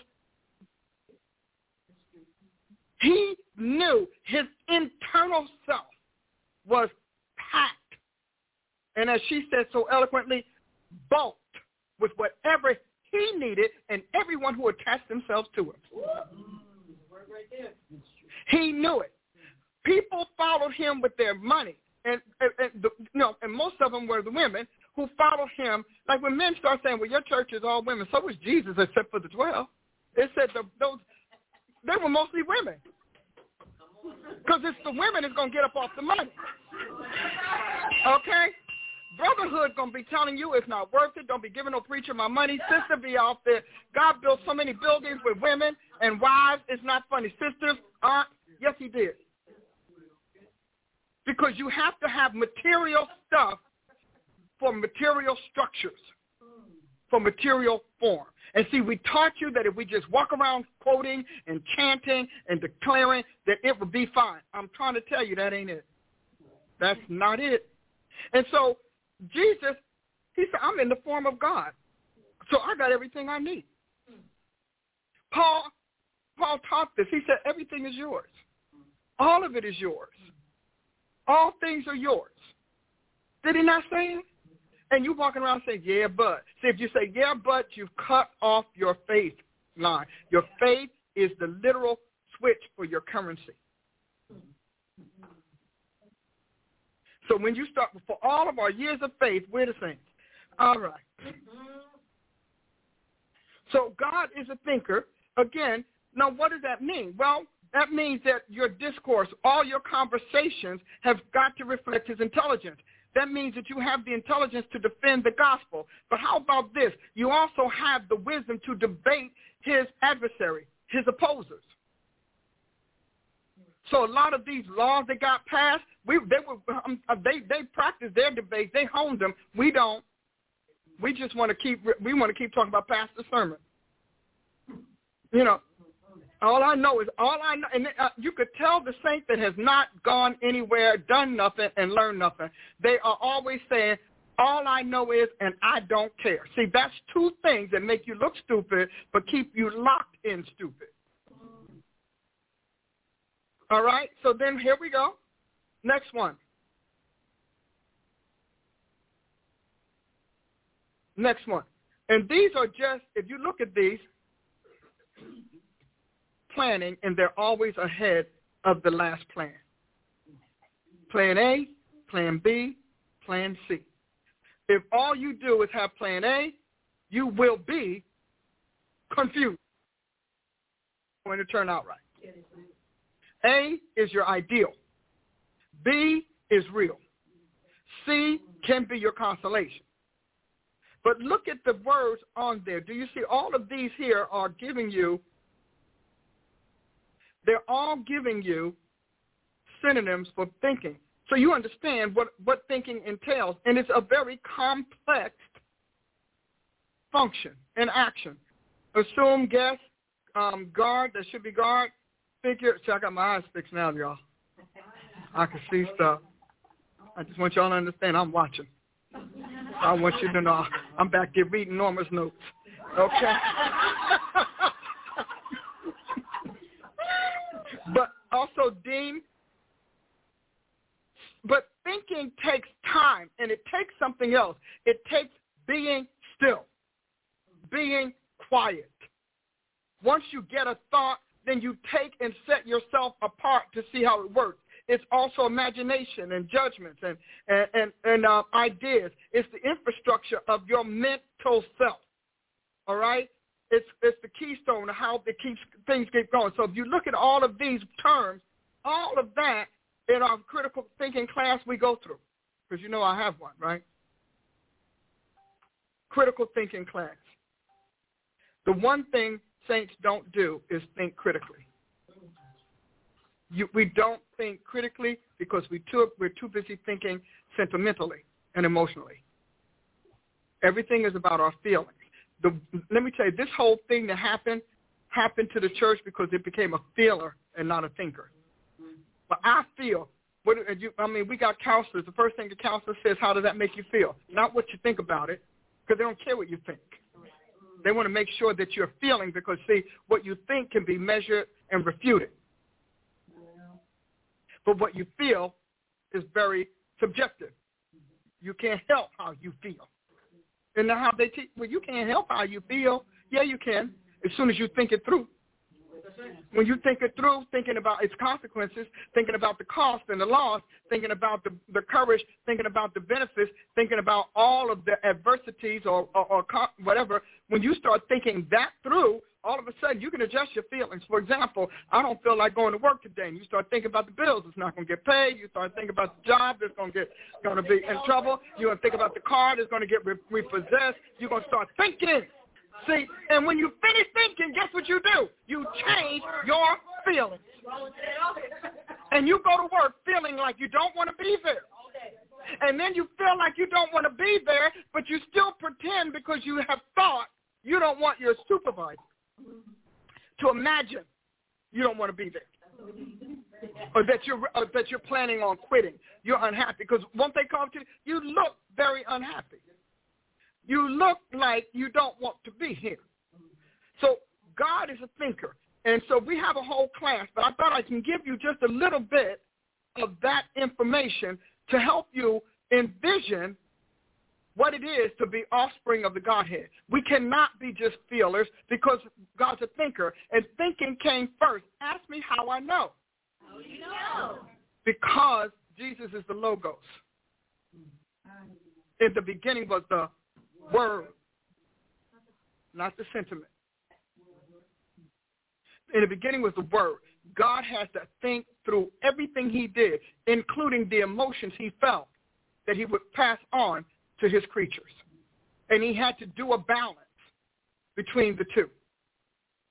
So if you uh, decide that you are going to really be and manifest as the fullness of the Godhead bodily, if you decide that's where you're going, then I suggest you find a balance between the seesaw, emotions, intelligence, intelligence, emotion.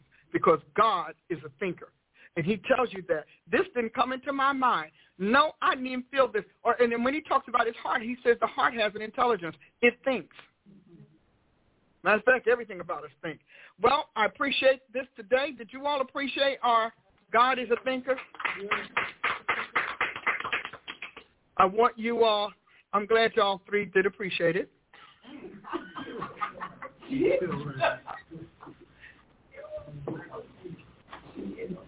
I got my three. Oh.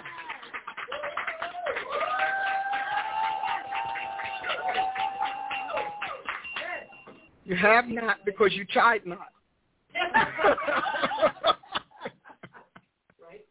I love you all out there in social media land.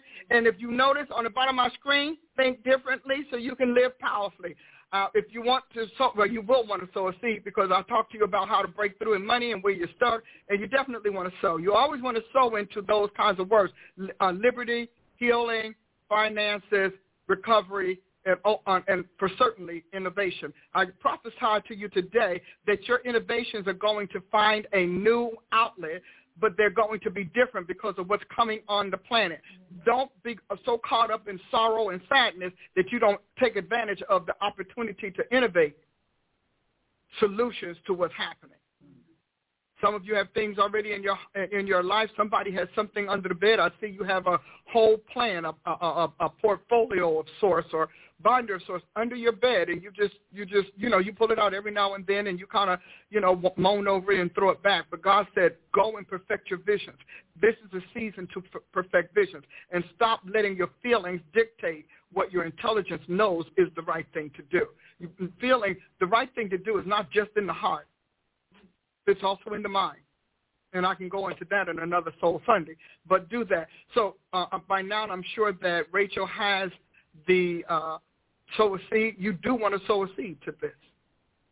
And I can tell you, I'm sitting here today because all of these things that I shared with you and all of these principles I've practiced. And I went from experiment to experience. And that's how life works. Uh, so with see, let me know. You know, put some comments out there as to what this did for you today. In the meantime, join us Sunday at the embassy, home of the congregation of the mighty, where God stands. And until you do, continue to replay this so we can change your thoughts, so that you start thinking differently and you begin to live powerfully. Love you much. God bless.